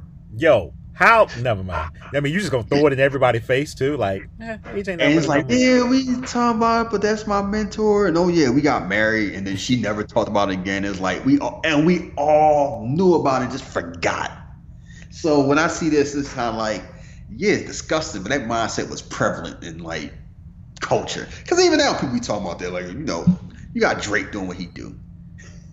Oh boy. That shit, ain't, that shit ain't never going away. It's like it's something about these old dudes. They they want these young girls to manipulate and stuff. And and yeah. So anyway, Shameek completes his mission. Not you know at this point, sincere start reading the book of the minister, trying to get his life in order. You know, trying to like figure out what he's doing with his life and all this stuff and everything. Trying to work out stuff. You know, it will be light and elevate my thinking and yada yada. Eat my vegetables and fine. and then he start talking about this whole let's go back, let's go to Africa. And she looked at him like, what? Nigga, what? That's far. Like, and she didn't do it in a way to like, uh, you know, make Africa seem bad. But you could tell her reaction was like, why the fuck we gotta go all the way to Africa? Why can't yeah, we just go to kind of. fucking North, North Carolina or some shit? I mean, I know the the thought process for us, like you know, our roots and everything home. I've always been of two ways about like that's not really our home anymore. And a lot of times they come over here and look at us like we tame tigers, like we ain't them. It's Mhm. not as like you know, it's not like this embracing thing. Like we want to go to a place that really doesn't exist. It's more like a theory more than a reality because it's kind of like, yeah, they're in charge, but they aren't us and they let us know that they're not us. As much as we all want to be together, it's like too much stuff is kind of going on with that. But I get the whole thought process of like you know going somewhere where people look like you and talk like you and you feel at home, and it's it's intoxicating because you never get that. Mhm. So. So I get though, and it's, it's always been that thought process there. Nas has always pushed that. So him having as his character not too surprising, and you know, and keep in mind this is after she talked to Kisha. Because keep in mind, Kisha gets locked up too when everybody gets locked up, and she looked a lot different without the makeup. I mean, yeah. When she was in lockdown, she was looking rough. I mean, we ain't never been locked up before. I think a lot of things are stress and no makeup. Yeah. Hmm And she there, and she get out. She, she get bailed out by um, T, and they had conversation. It's like I guess they had some type of you know they go out first. They go out to like shopping, trying to figure out you know trying to get away from Buns. And I wish he was more like sincere. And she like stop stop talking that this stupid shit. Like you know, if you want to be better, be better for yourself. Like I'm happy with sincere because I'm happy with myself. If I wasn't, it had nothing to do with him. And you gotta figure out what's happy. Like she's trying to push now on like you know, you gotta be right with yourself first Yeah. before you do anything. And she's like, I don't know, like she wants to get there, but she doesn't know how, How? to. She doesn't think like she has like strength to do it. And it's a lot of people like that. A whole lot of people. And it's sad where it's like, you know how you living ain't right. hmm But it's like it's which it's all you know. And living right's a whole pie in the sky thing. It's like people see it's another thing like, you know, I wish it's more like that. It's like you gotta figure out what's right for you first. Otherwise that other that other shit ain't gonna make a difference. If your if your foundation ain't right, the outside force ain't gonna fix it. And she was stuck in a cycle, a, a, almost comfortable cycle where you know she was comfortable. She had a living in a big house, a dude that had money, and she felt she felt somewhat protected, like nothing was gonna happen to her with him. But other than that, he wasn't going out on dates with her, or he was just having No. sex with her. That was just it. Yeah. I keep trying to get away from him. He keep finding me. So it was like the same thing. Like, you know, I'm taking him, like, I know she always going to be here. That's my doormat. Yeah, Because she said herself, like, I'm trying to get away and I can't get away. Yep. So, yeah, so that goes on. So, there's a lot of stuff going on where, you know, everyone trying to get their life in order, figure out one way or another. And you know who life about to get turned upside down? Lennox. Why? Hmm. Because Sosa had friends. Look at Beppa. Yeah. Find out, you know, that whole getting Tommy didn't make a difference. They found out Lennox killed Sosa. I knew I was the trade. He went to, like, what the fire, Mr. Pepper. You gonna, you gonna go, I had a trader. Learn from that. Get your key done. Um, what part of Foxhound they found her from? Yo, she was, she was, she was, she is She a, was tough. She came in strong in slow motion, had the paint on with the piercings, the hairs, like boy, built for action. she, she was on some secret boss Akuma shit. Mm-hmm. And it's like it's it's people like that that exist in real life, and they get her like so. Basically, found out that Lennox Hill Sosa, and they getting payback. So Lennox there chilling, watching. I'm not watching no more. Ross and Ross Clark. Again. I put me fifth when you this you do I don't watch anymore. He half drunk and everything. Sound like me watching a Viking game. yeah, so he half drunk, and then he just happened to look at the screen. He see him running because they coming in the dark. Like she's standing there, wait for the foot soldiers to come in. He just happened to see him. And one thing about this, when his instincts kicked in, they kicked all the way. And you can see why he missed it. I killed, I killed people for fun. He You- stay you ready. know, You thought that was like a joke when he was talking. He turned the lights off and did the roll. Everybody shoot. He shoot through the window. Come on! You're like, like, wanna run with me? You wanna run with me? Hmm? Shooting with the AK, and he ain't shooting automatic fire. He just shooting two at a time, three at a time. Shoot a few of them. Like, come Oh. on! oh, he got eagle eyes. Yeah, come on! You got the rich of Jamaican Don Dada. I'm it for fun. I it for fun. Come on! You wanna test me? Me? With me?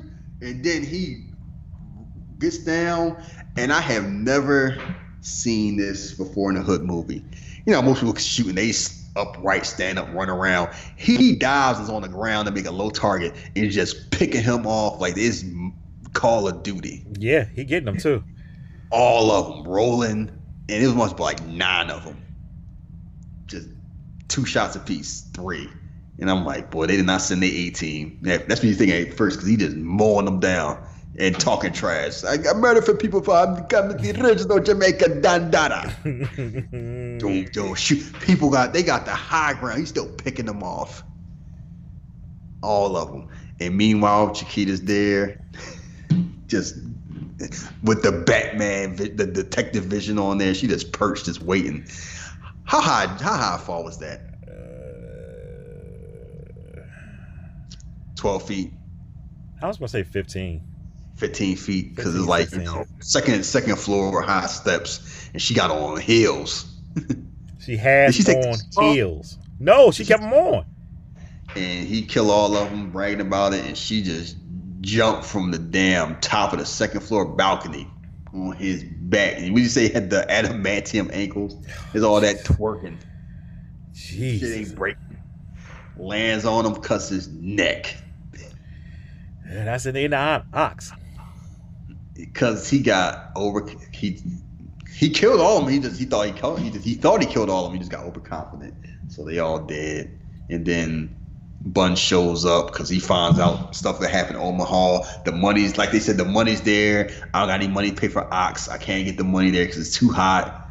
I got, you know, give him the car and everything like this. No, first he had this conversation with, you know, Buns, with um sincere, trying to figure out what's going on. Like, you know, you the only man I can trust. Because at this point, they like, you know, kind of starting to split away. Mm-hmm. He's like, you know, take the car, you know, man, I can trust and everything. He's like, yeah, I got you, and all this stuff. No, So, no, because when he called him, uh, Sincere's like, "Yo, I told you I won't fucking with you no more." And I'm like, "When did this happen? when, when did we even just yeah, something happened. He's like, yeah. So they meeting up, and then it's like this conversation. You know, I gotta any more. I'm gonna get the car for Ox and everything. So he gonna, so he gonna get the, he gonna meet up with Ox. Find out Ox is dead, and then going their separate ways. So somehow Buns ends up in Atlanta. Yeah, because he's selling weed with the two kids. Oh yeah, because um, he on the run now. Yeah, yeah, yeah, yeah. He on the run. He gave yeah, so he gave up to him the car, told him, you know, hold me He's down. going to the car to get the money for Ox, not realizing Ox is dead. Yeah, He Ox was dead yet.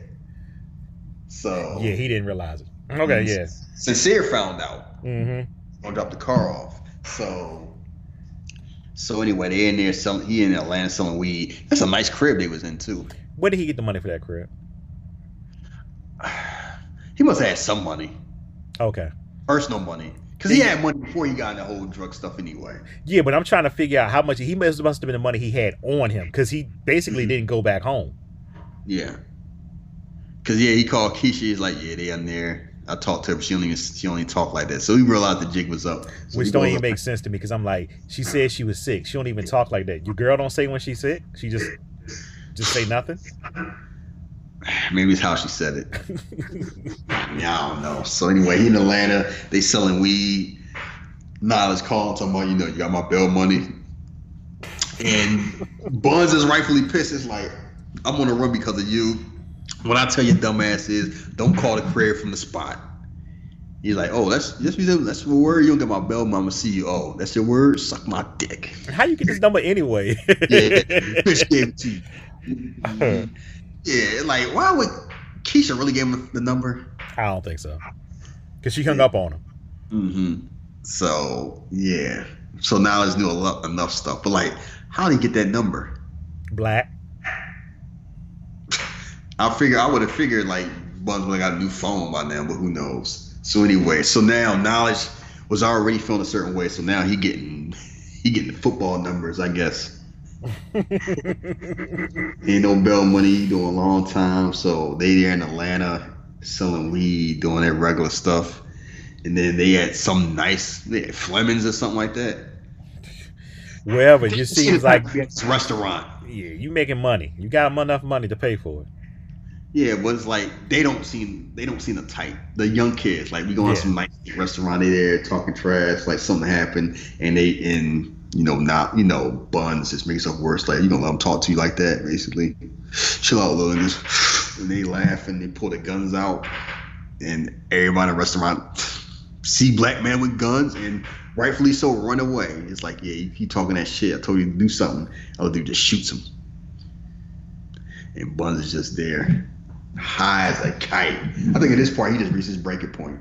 Yeah, Nas is narr- Nas is the narrator now at this point. He's basically saying that he could have diffused the situation, but he didn't because he's an instigator. Yeah, I think he just wanted to like, like he wanted to get caught almost. Cause it's like he could have ran. You get, I, I guess it's that thing of you know what I'm tired of running. Like I'm just like yo no, because that means he had to run again, then start over again with selling somewhere else.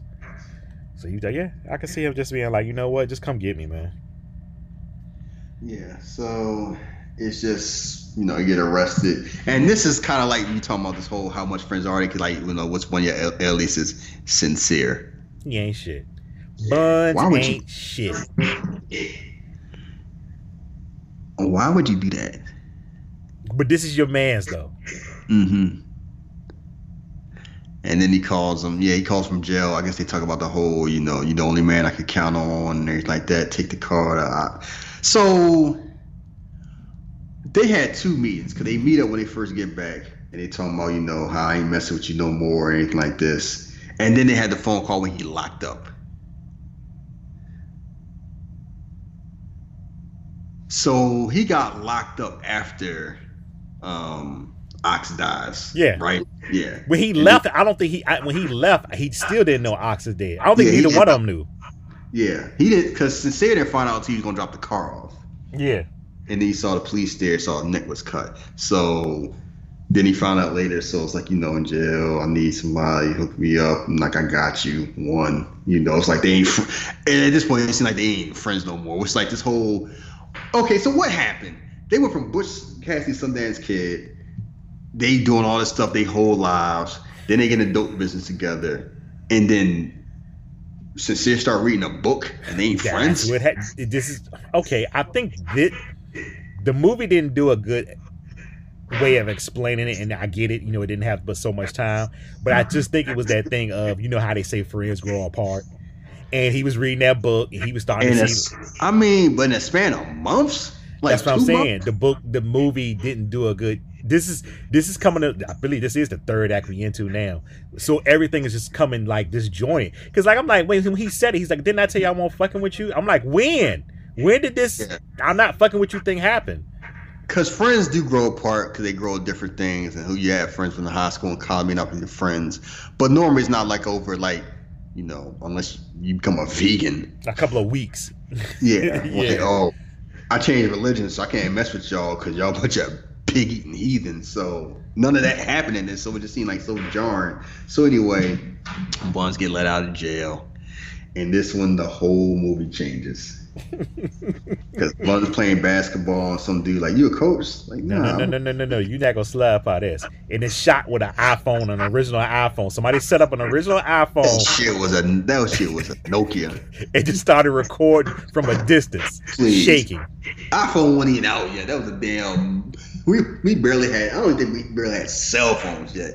I don't know what they filmed that shit with. With a Oh. Game Boy with a Game Boy Color. I was like, what happened here? Did somebody just say fuck it today and was like, this is a shot we gonna do? Yeah, I'll talk to you. Don't worry. You got people watching, and they don't say what organization this is. Exactly. I'm assuming it's the FBI Oh, I'm not assuming. I want to the, or the CIA. It's either FBI, CIA, and it's and it can be either one because they both done some shady stuff. So government organization. Yeah, we'll go with that. and more than likely, see, I don't know which one it would be because they could be either one of them. Because FBI used to mess with MLK too, and You know the them- CIA, the CIA mess with the hood themselves. You know what the problem was? Hype Williams and his people didn't do enough uh, fact checking to figure which one out. So they was like, oh, let's just say government. We'll, I uh, think it's like if you don't, if you say one, then you go, you don't want to get that slander.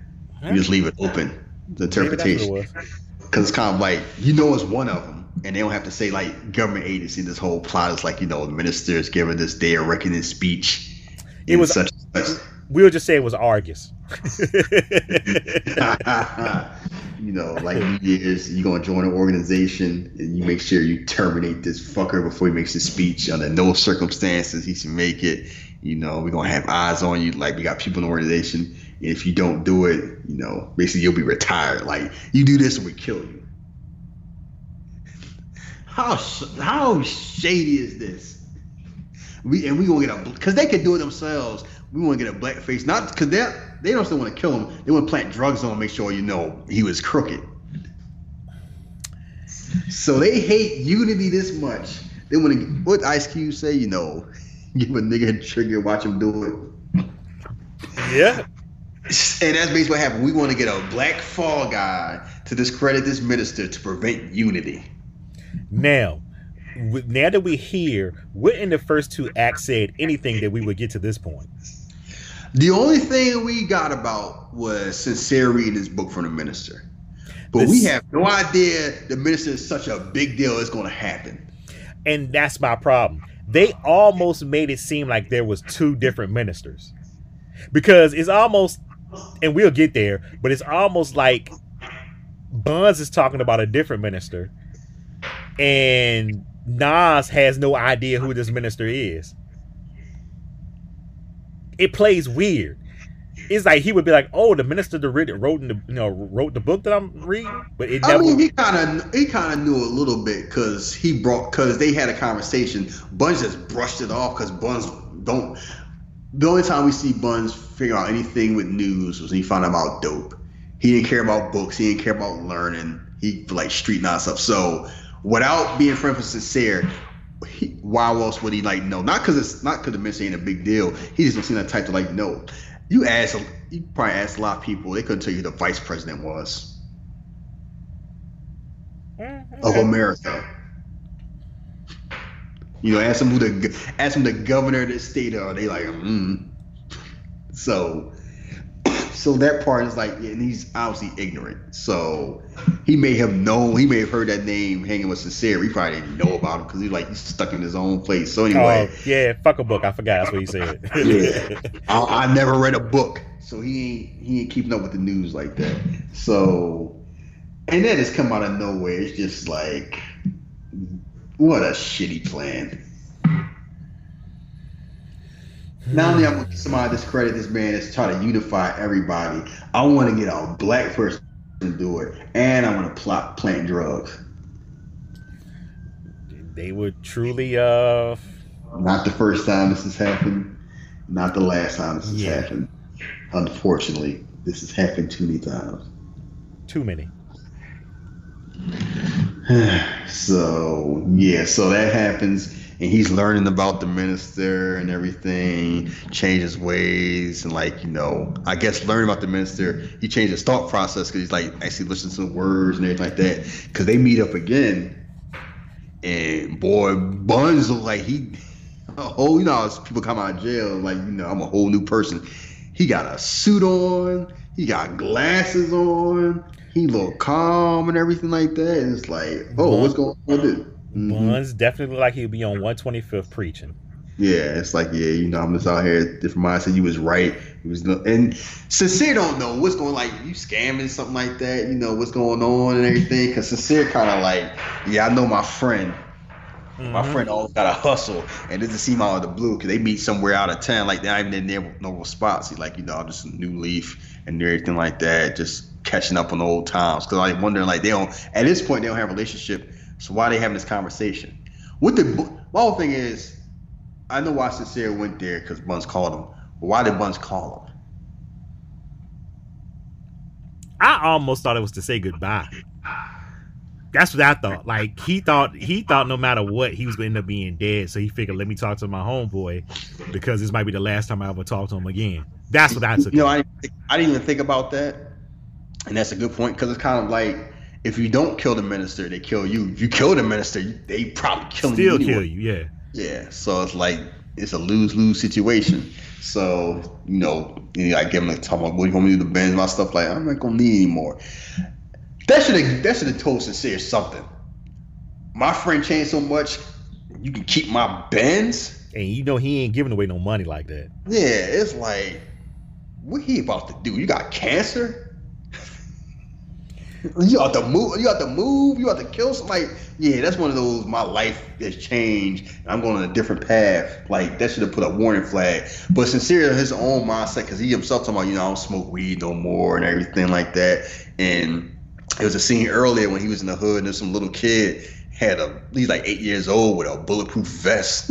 Oh, he did the one love. He basically I don't know how much stroke Nas had. He basically put the one love song into the movie. Mm-hmm. Now I'm out here in the block, you know, these little niggas mess with me. I'm that's why I got my little, got my little thing, and it's so damn sad Yeah, that was kind of depressing. because it's like how many kids like that is born with no damn future. And I always tell people it's like making it takes a lot. It don't matter how smart or hardworking you are. A lot of times it's just dumbass luck. I I never get caught in this whole bootstraps bullshit. Like you know, don't blame the environment because you can make it. And I don't know about your neighborhood.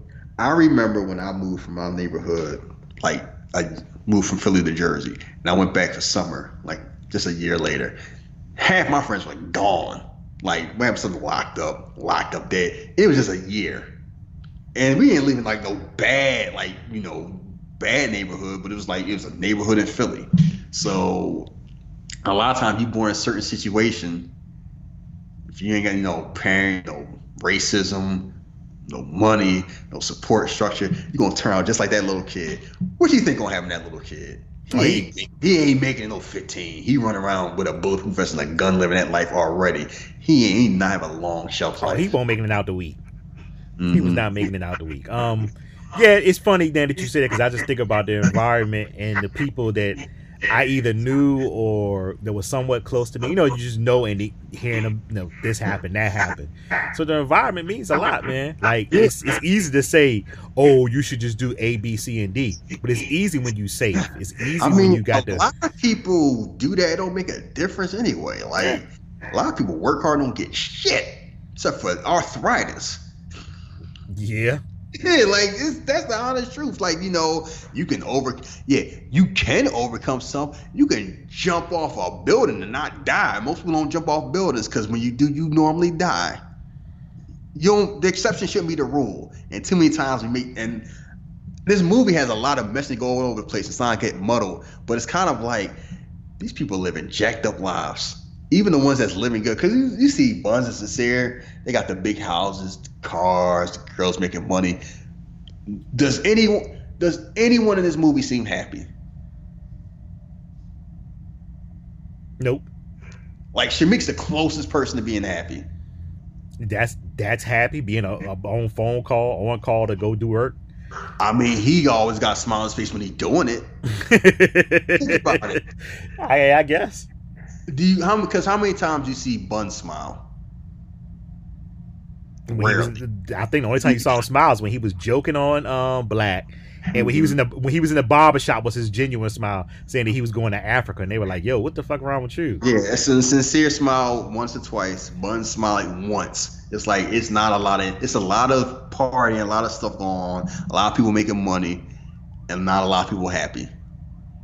And it's like they getting all this stuff. But did, I, don't- you think that's by design? Because yeah, I think it's there. Like it's muddled, but it's there because you don't get that speech at the end.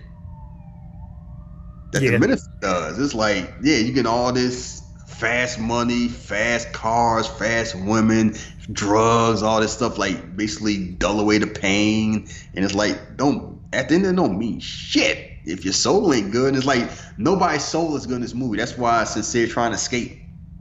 That's why you know Kisha trying to escape. Buns is just like I'm on a highway to hell. I don't care. So yeah, so he's trying to he's doing learning all this stuff, and then meanwhile It- she got drugged. it, Go ahead. uh, uh, it's almost scary how similar this and Carlito's way is. But go ahead. Yeah, because it's kind of like you know, the only difference is like age. Carlito has enough wisdom to know like I need to change my life, and it's just him, and nobody else around, and everybody else around him looking at him like he a fool. Like what are you talking about? Go straight. Like just the thought of him. That's the whole thing. That's how Buns looking sincere. Like you want to do other stuff. Superfly was like that. A lot of movies like that when they want to get out, the people like, do get out and do what? This the life. There ain't nothing. I want to get out and be happy, not to look over my shoulder. You gonna be a, a lawyer? You going you want to own a barber shop? Like stuff? Like yeah. Yo, you know what? We might be doing Carlito's way next, but it just Carlito. I want to go sell cars. Kleinfeld just like joking on him to like the whole two hours about that. you want to sell cars? Damn, yeah. And it's, and whenever they talk about go, and it's just some, it's funny, and we'll wrap up the movies and like how we demonize regular stuff, and we still do that. Like you see that tweet Cam put out talking about you know like the average, the medium income for like black men is like twenty four thousand dollars. How many I missed that? Twenty four thousand dollars is the median income in the United States for black men. Twenty four thousand dollars ain't shit. Shit. That means fifty percent of black men in the United States make under twenty four thousand dollars. That means a lot of us are broke as hell, and we know the reasons why, and we still make fun of us of each other. There's a lot of people trying to do normal. So, oh, you out there flipping burgers, UPS, when you out there, like, yeah, Yeah. you Now, got to take care of your family. Like, er- everybody can't be 2 Chainz. No offense to 2 Chainz. Like, I would love to be Devin Booker. I ain't not gonna. I'm not six foot five. I'm not fast enough. I don't got a jump shot. I don't rap. I chose the medical field. I, I live very well. I in always thought that was more than more, one of your best tweets when you will always say stuff like that. Because I'm just like, yo, people do look down on certain jobs. And it's like, it's like we all broke, and it's like people look down certain jobs. You know, we need those jobs, and we go and use those jobs, and somebody got to do those jobs. So it's like the person doing the job, you can't respect them. They out there, like you know, trust me, you will wish somebody was a good janitor. You went somewhere in public place because if they not, you can tell the difference, and yet we still do that. And this the whole, at least in this movie, like you want to go somewhere and do what? Like, what's wrong with this? That fast money don't like we talk about in state property. You don't run into a whole bunch of old drug dealers still on the block. It'd be like the Rock and Roll Express. Like kudos to them because they still out here doing it. But it's like, I, it's no way in the world 1993 Robert Gibson, Ricky Morton thought 2019 we still working. Yeah, mm. that's true. Yeah, and they and it's 2019 and they still working, they doing good. But I know that wasn't their plan and they lucked out. And a lot of people their age bracket is dead. Same thing like, you know, these young boys don't see old people doing what they doing. Like Ox is because I wonder how old Ox is. I'm gonna say Ox was supposed to be in his these 60s. Nah. You don't He just think so? aged. He just aged. No. Nah. 40s. 40s. Just- So how old is DMX and DMX and Nas are supposed to be? 20s, Early. mid, oh, Okay. early to like early to mid. Yeah. Cause they yeah, it's kind of like they probably in their twenties. All right, I'm gonna go. All right, I'll say Ox in his late 40s. He may age harder. You know, yeah, probably. You know, he probably did a whole bunch of dirt back in the day. But back in the day, 20 years ago, when he in his like his 20s, which makes sense because he's like, you know, he ain't rolling around like that no 60. So so anyway, you know, so they so at this point since there's plot, he in the barbershop getting his hair cuts, mom smoke weed no more. I got my whole life together. I got planned me, me take me in the sea, go to Africa and everything like that. And then AZ pop up. Like, yeah, I mean, babysitting with Shorty, anything like that. He's doing all right because AZ all smooth and cool. Out the corner of his eye, he see Black. He know what's up. He don't know who Black is, but he see a man moving with some direction, some purpose, and it's like, you know what? I got my seed. All right, I'm gonna, I'm gonna head out like that meme, like SpongeBob. like, um, and guess what? Don't blame him. He got a kid. Yeah. Kids come first. This ain't his beef. Like, yeah, he cool with sincere, but it's like you about to have some, you about to have some problems. I hope you handle them. bounce out easy. when I was younger, I used to be like, "Oh no, he should have said something." But now, psh, nope, I'm out of here. Yeah. Because one, he doesn't know, but he knows something. It has nothing to do with him, and he want to make sure it has nothing to do with him. It's like they know something. They had that type of friend, and it's like, yeah, a baby. Baby come first. Yeah. So Black like, yeah, what's up? Yeah, all and Black all like friendly, like, yeah. So he been plotting, been mad this whole time. But he been plotting on the wrong dude. That's what's irritating. That's that's what irritates. me. And I'm like, yo, no matter how you feel about sincere, Bun's the one that made made you strip. Hmm But sincere was cracking them jokes. He's always the person that it's always the person that really wasn't involved that always take the brunt of it. He was there, yeah, but I don't think you know you should have been plotting on Buns. But I get why he would, you know, go after him because it's like, okay, Bun, this your homeboy, so I'm gonna take your homeboy out. Mm-hmm. So you're like, yeah, what's up? Remember, you know what I'm saying? Let me talk to you. Let me talk to you. Let me talk to you. Remember you said that stuff in the alley? Pull the gun out. They fighting over the gun. Dude at the barbershop shoots. it must always be a black man at a barbershop with a gun. Uh, yeah, it and is. then Sincere shoots him, kills him. He gets he gets winged, and then grabs gets the gun. He they are like, you know, we got this. Like this ain't their first rodeo, so take the guns away. He gets in the Benz. Everybody gone. He get home, and then he get and then he found and this is while this is going on. T goes back to the crib, and who waiting in the house? Shameek and Foxhound. Oh boy, sitting on a damn table like he a So shorty. and she pulled a gun out like, oh, you know, look out her. Hey, you tough. Like he basically laughing the whole thing off. Like, yo, we got no beef, you know what I'm saying? We just looking for this, you know, we just looking for buns. Now her sincere might know where that fucker at. She's like, I'm gonna shoot y'all. And they got the guns. I like, cool out squad. Like, you know, I see you shortstop. Just chill out. Basically, basically, he's laughing the whole thing off like ain't no big deal. Like I'm just here for a mission. I ain't got no beef with you. You ain't gonna shoot me. He shows no fear in this whole thing.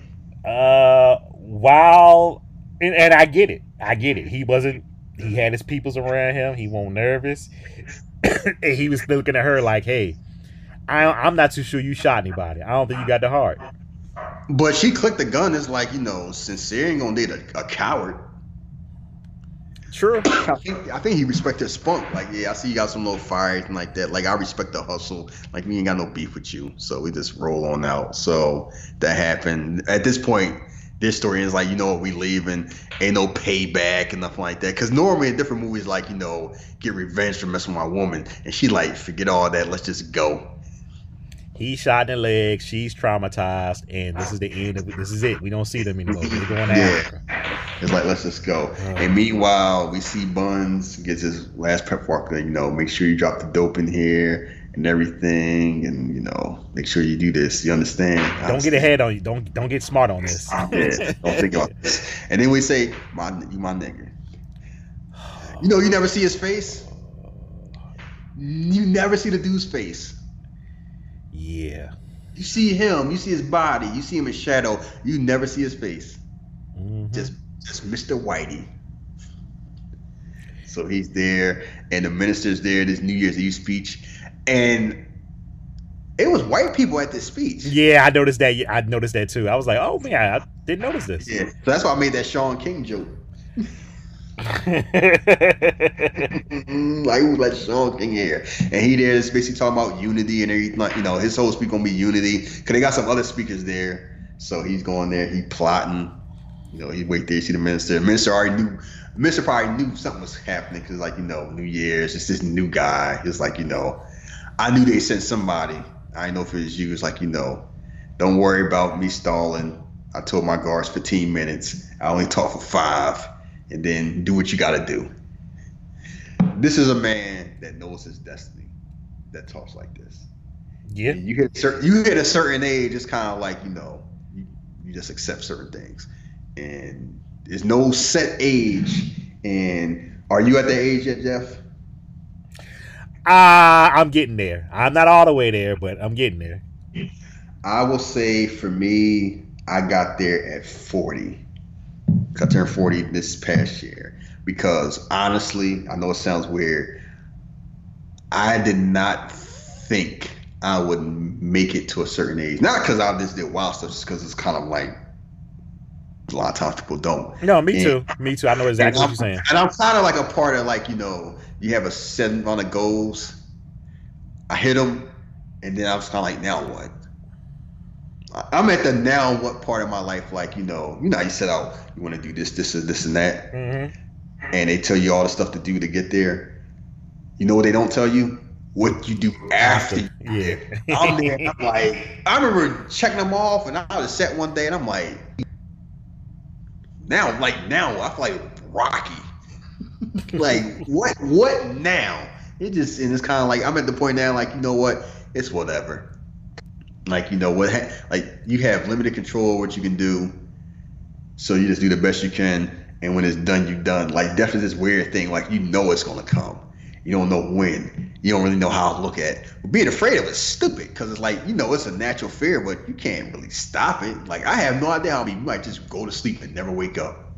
Yeah. So your last memory might be just like what you did that day. It's just kind of like, it's just an esoteric thing. You know, if it's heaven or hell, uh, you, you know, you just live in the same dream. And it's just like, you know what?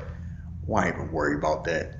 So he's in. So meanwhile, they, I'm, I'm really like, how the hell they get this? But meanwhile, he's there basically breaking down the whole movie, like you know, our society's gripped by pain, and we dulling the senses through alcohol, sex, and everything. You see all these flashbacks, him getting head from this teenager, everybody smoking blunts and everything. It's like you know how we need to break the shackles. Meanwhile, while we getting this positive speech, Shameek break in through the side door because people don't be locking the kitchen door in their cribs while Kisha there watching TV. and he punched her through the coffee table. Yeah. it, it, it hits different in 2019. Yeah, I mean, it hit different then because he's like, he punching her. He ain't just slapping around. He balled up fist like, where he at? Where Buns at? Boom. Boom on top of her, like, you know, just beating her like she a man. Like this, and it's kind of like, you get this speech of like unity and being better and everything like that and breaking the shackles. He trying to break her damn jaw.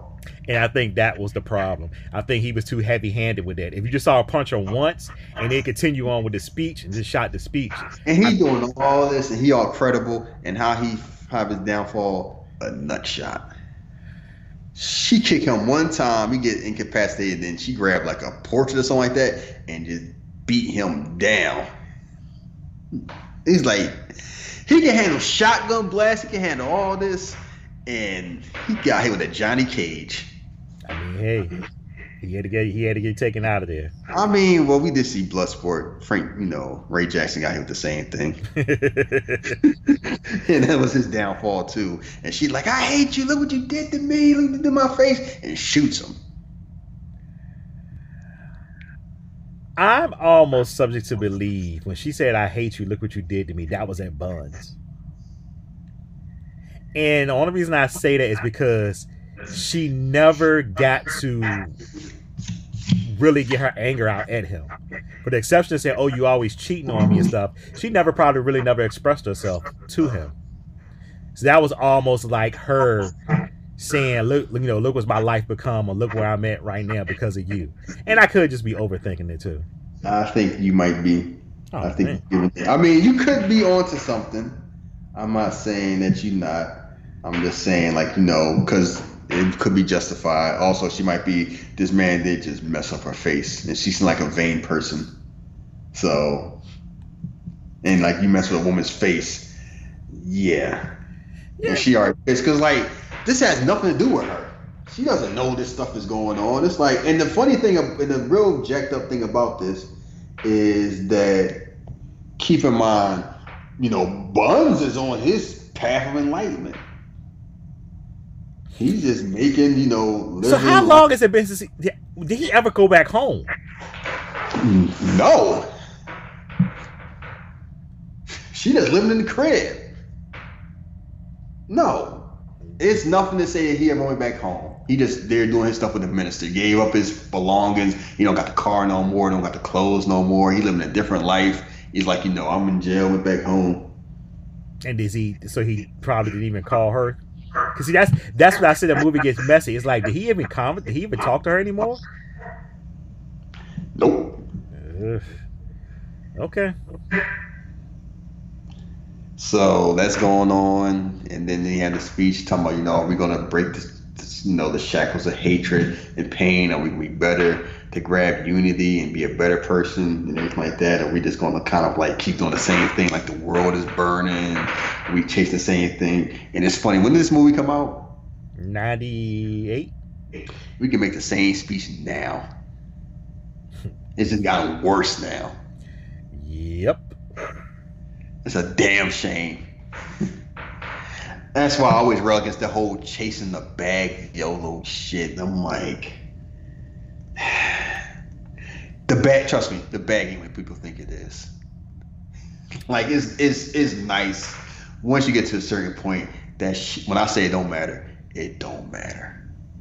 Past a certain level, it does not matter if your if your soul ain't right. It's just toxic. And you on we on social media, you hear how people talk to each other.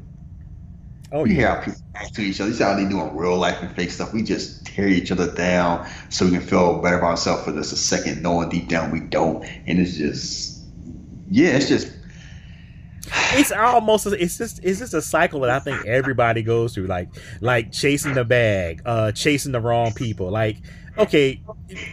You know, it's a time. Hey, maybe I shouldn't be chasing this type of woman. Maybe I should be chasing another type of woman. But society and certain things make you, you know, yeah, they always say you chasing for freedom. if you if your mind ain't free, you never free. I'm like freedom for you know I want to get all this money. I'm like to do what? After a certain thing, after taking yourself and family, then what? Well, that's the Like yeah. I'm gonna tell a quick story, and then we finish the movie. Uh, I was having a conversation with my wife. She's like, you know, what would you do? You want a billion dollars? I'm like, give most of it away. If I had to take, like, I don't want that amount of money, but if I had to do it, I'd have enough to take care of my surrounding circle and give the rest away. Well, like what? And she looked at me like I was the same. I'm like, for I don't want that. Res- for what? I'm gonna do? Gonna buy a plane? No, goddamn, like I don't need that. I have never like it's you hit a certain level. I've never seen those people happy, ever. I, if you know what I see, you know what happens when I see people win um, millions of dollars and stuff like that. They end up broke from bad decisions. And they was going. They had bad season again. When even people that's used to money, they just like you. Blind, like we watch wrestling. Look at Vince McMahon chasing the bag. Look, look what that's cost. Don't He's even- chasing the bag. He don't need that shit. And look, like I see too many miserable people, and now that whole mindset they chase the bag and they try to make sure no one else even sniff it. It's not bad enough that they get money. It's like I'm preventing you from getting any because it's kind of like if I get mine, I can only get mine if you don't get yours, and I'm gonna prevent you from getting yours. And it just goes to so many things why people like that dude talking about. Whenever somebody say raise minimum wage, we know it. We're no, we can't do that. like no, I'm like no. Making more money is always a good thing. Cause I remember when I made, I remember when I made seven dollars an hour, and now I'm making the seventies. Guess what? I'm sorry. Oops, I just said how much I made. It's a damn difference. but after a certain point, it don't mean nothing. It only is a difference because I'm happy with myself. If I wasn't happy with myself, it wouldn't matter how much money I made. Because when I was broke, I was happy too. Because I was happy with myself. Chasing that, and this whole movie, everybody like, what Buns need more money for? Before he found you, like you, he looked like he was living well. He was. It was just. It was just. He didn't. That's all he knew. That's all he. That's why Nas was always saying like, all you talk about is money. Yeah, like, and you wonder about how they were living. It seemed like Sincere was like, I'm content with a certain lifestyle, and even then, T was like, we can just do something else because we got enough money. See, like Buns just wanted to be Ox. He wanted to be at the point of money where Ox was, just so he can be like, I'm that dude. And a lot of people like, I just want to have that so I can remember by that by people that I will never meet or know. It ain't no point. Because what was Ox doing? Nothing but sitting there watching soccer all day. Yeah, chilling. Like, cause he already been there and done that, and he get up to do this stuff. And then the moment he get back in the game, look what happened. Messing with messing with Buns got him murdered. Pretty much. About way, he should have been content with himself too. So anyway, had the speech, and meanwhile, the minister's telling the speech, you know, you know, better yourself, be a better person. You know, the guards finally come in, and now Buns it goes back to the beginning. You get his speech. It's like, you know, I'm at the end, dying light, shining bright, whatever nonsense he's talking about. And this whole thing, like he's fighting against himself because it's all his instincts, like shoot this man, because he don't know any better. He doesn't think about future. He just always like, I'm just a wild, I'm shoot, shoot, shoot, and. I think between learning about the minister and that speech and then everything went through, I think he just kind of find, you know what, I can have a different different plan. You know, hugs him, gets the gun away, and they hug and everything like that. And it's kind of like, you know, he finally like set himself free from like the shackles, like, you know, just pain and it's taken. Where he ends up is a whole different story because I'm sure he got warrants. So if Bunzy gets shot by the CIA, FBI, he going back to jail. they are definitely not making his life comfortable. Yeah, so that just leaves that open ended. Like, what happens with that? Like, they ship, you know, they maybe he go to Cuba, Maybe he go to Africa too. hmm and yeah, just find out. You never see. I guess they had enough budget for them to actually be in Africa. Like, you went to Africa. The sky's so blue. The grass is so green. And what we kids- looking at. We looking at New York. We're looking at New York City. Yeah, like he could have he could have said this in the soundstage in his on his toilet. He landed in Africa and the air was so airy, and it's the most beautiful thing I've seen. And what part of Africa? And the movie ends. And I'm like, I always laugh when they say Africa. Where? Because no nobody would say I'm moving to Europe. How many countries in Europe? um, where you moving? Asia. Oh. Where? Well, Africa's always just one. Like Africa's one big country. Boy, call a Ni- call a Nigerian a Ghana and see if Africa is one country. Yeah, that's a mistake you don't want to make. But that's the whole thing. They always treat Africa like it's this this fantasy land, and the movie ends there, and that's Belly. Um, is it in your top five Top five of what? hood classics?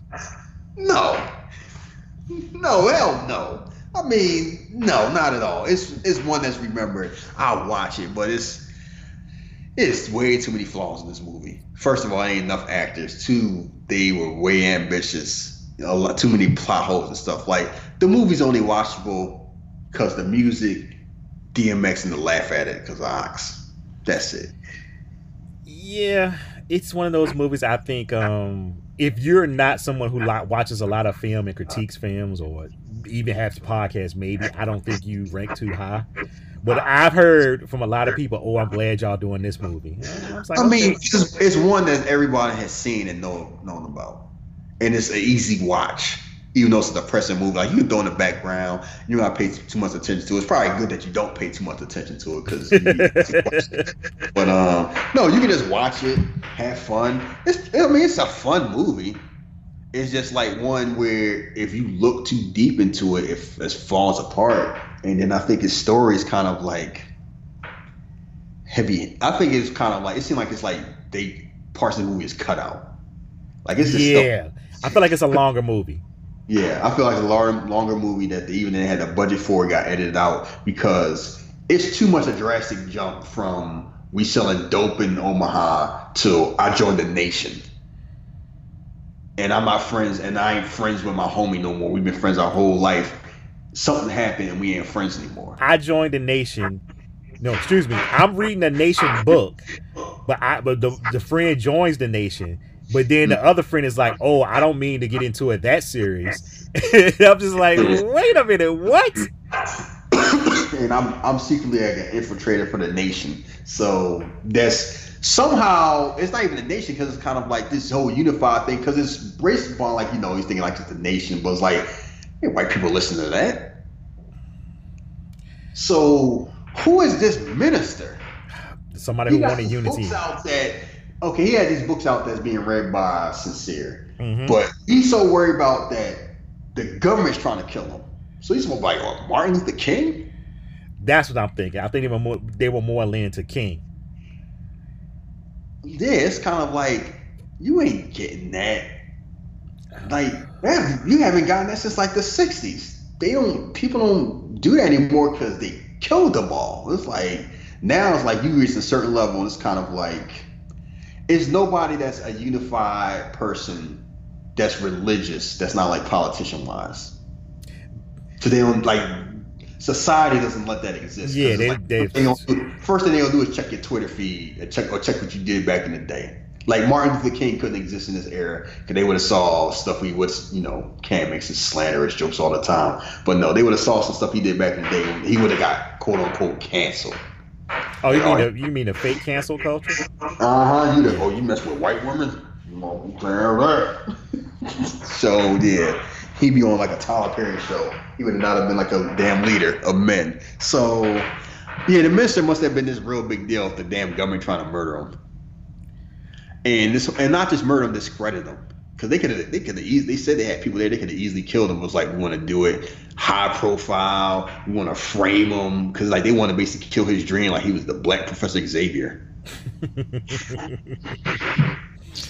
uh, Belly is a very uh, disjointed, uh, heavy-handed hood classic. Um, I, if you get enjoyment from it, it is what it is. But I just wonder what enjoyment, other than like you said, ox and certain things. I'm just like, yeah, you're right. It's low key depressing.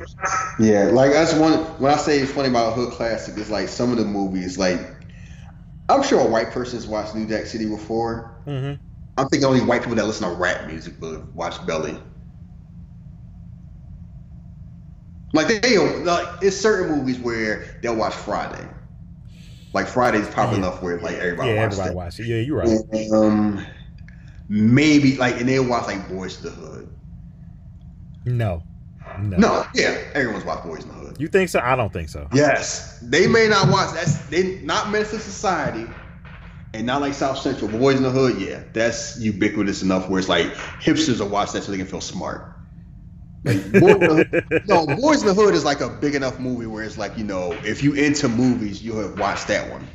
Friday, you'll just watch because it's it's big enough to be funny. It's Universal. Friday's Universal. I never Yeah. thought Boys in the Boys in the Hood didn't feel Universal to me unless you are a, a No. film student. Oh, I want to get into John That's the Singleton thing. movies. It, they didn't do movies like that, and that was like the first one.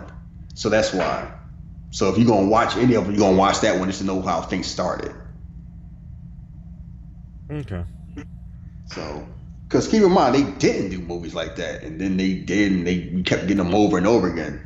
So, but no, this is one of those things where like it's because it's basically like a product of a specific time Mhm. when it's like people you see how people dress and how they wore and anything like that, and it's kind of like you know, yeah, it's like we're from that time era. And a lot of times, the things that we most resonate with is stuff we learn our teenage and early 20 years, and we think that's the best thing going. And as for us, this is belly. So looking back, it's kind of like, hmm, okay.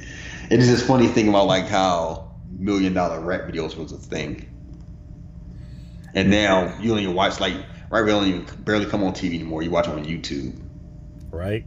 That to be a thing. You watch them on BET or MTV stuff like that. That was a huge thing, and now World premieres. Mm-hmm. It just seemed like such an antiquated thought process now that that's a thing that there used to be a thing. It's like yeah, so and that was when. So yeah, what movie are we doing next? Because it's your pick. Because basically how we gonna do is like you pick one, I pick one, the fans pick one. So it's your pick. If it's my pick, then we are definitely going to be doing Juice. Do I have that on?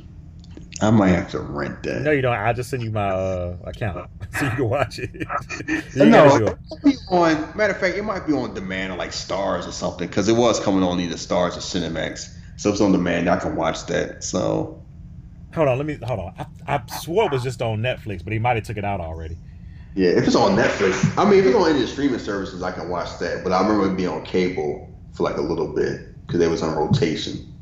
I'm trying to remember if it was either Star, Showtime, or Cinemax. Uh, Let's see. Nah, they took it off uh, Netflix. It was on Netflix, but it's gone now.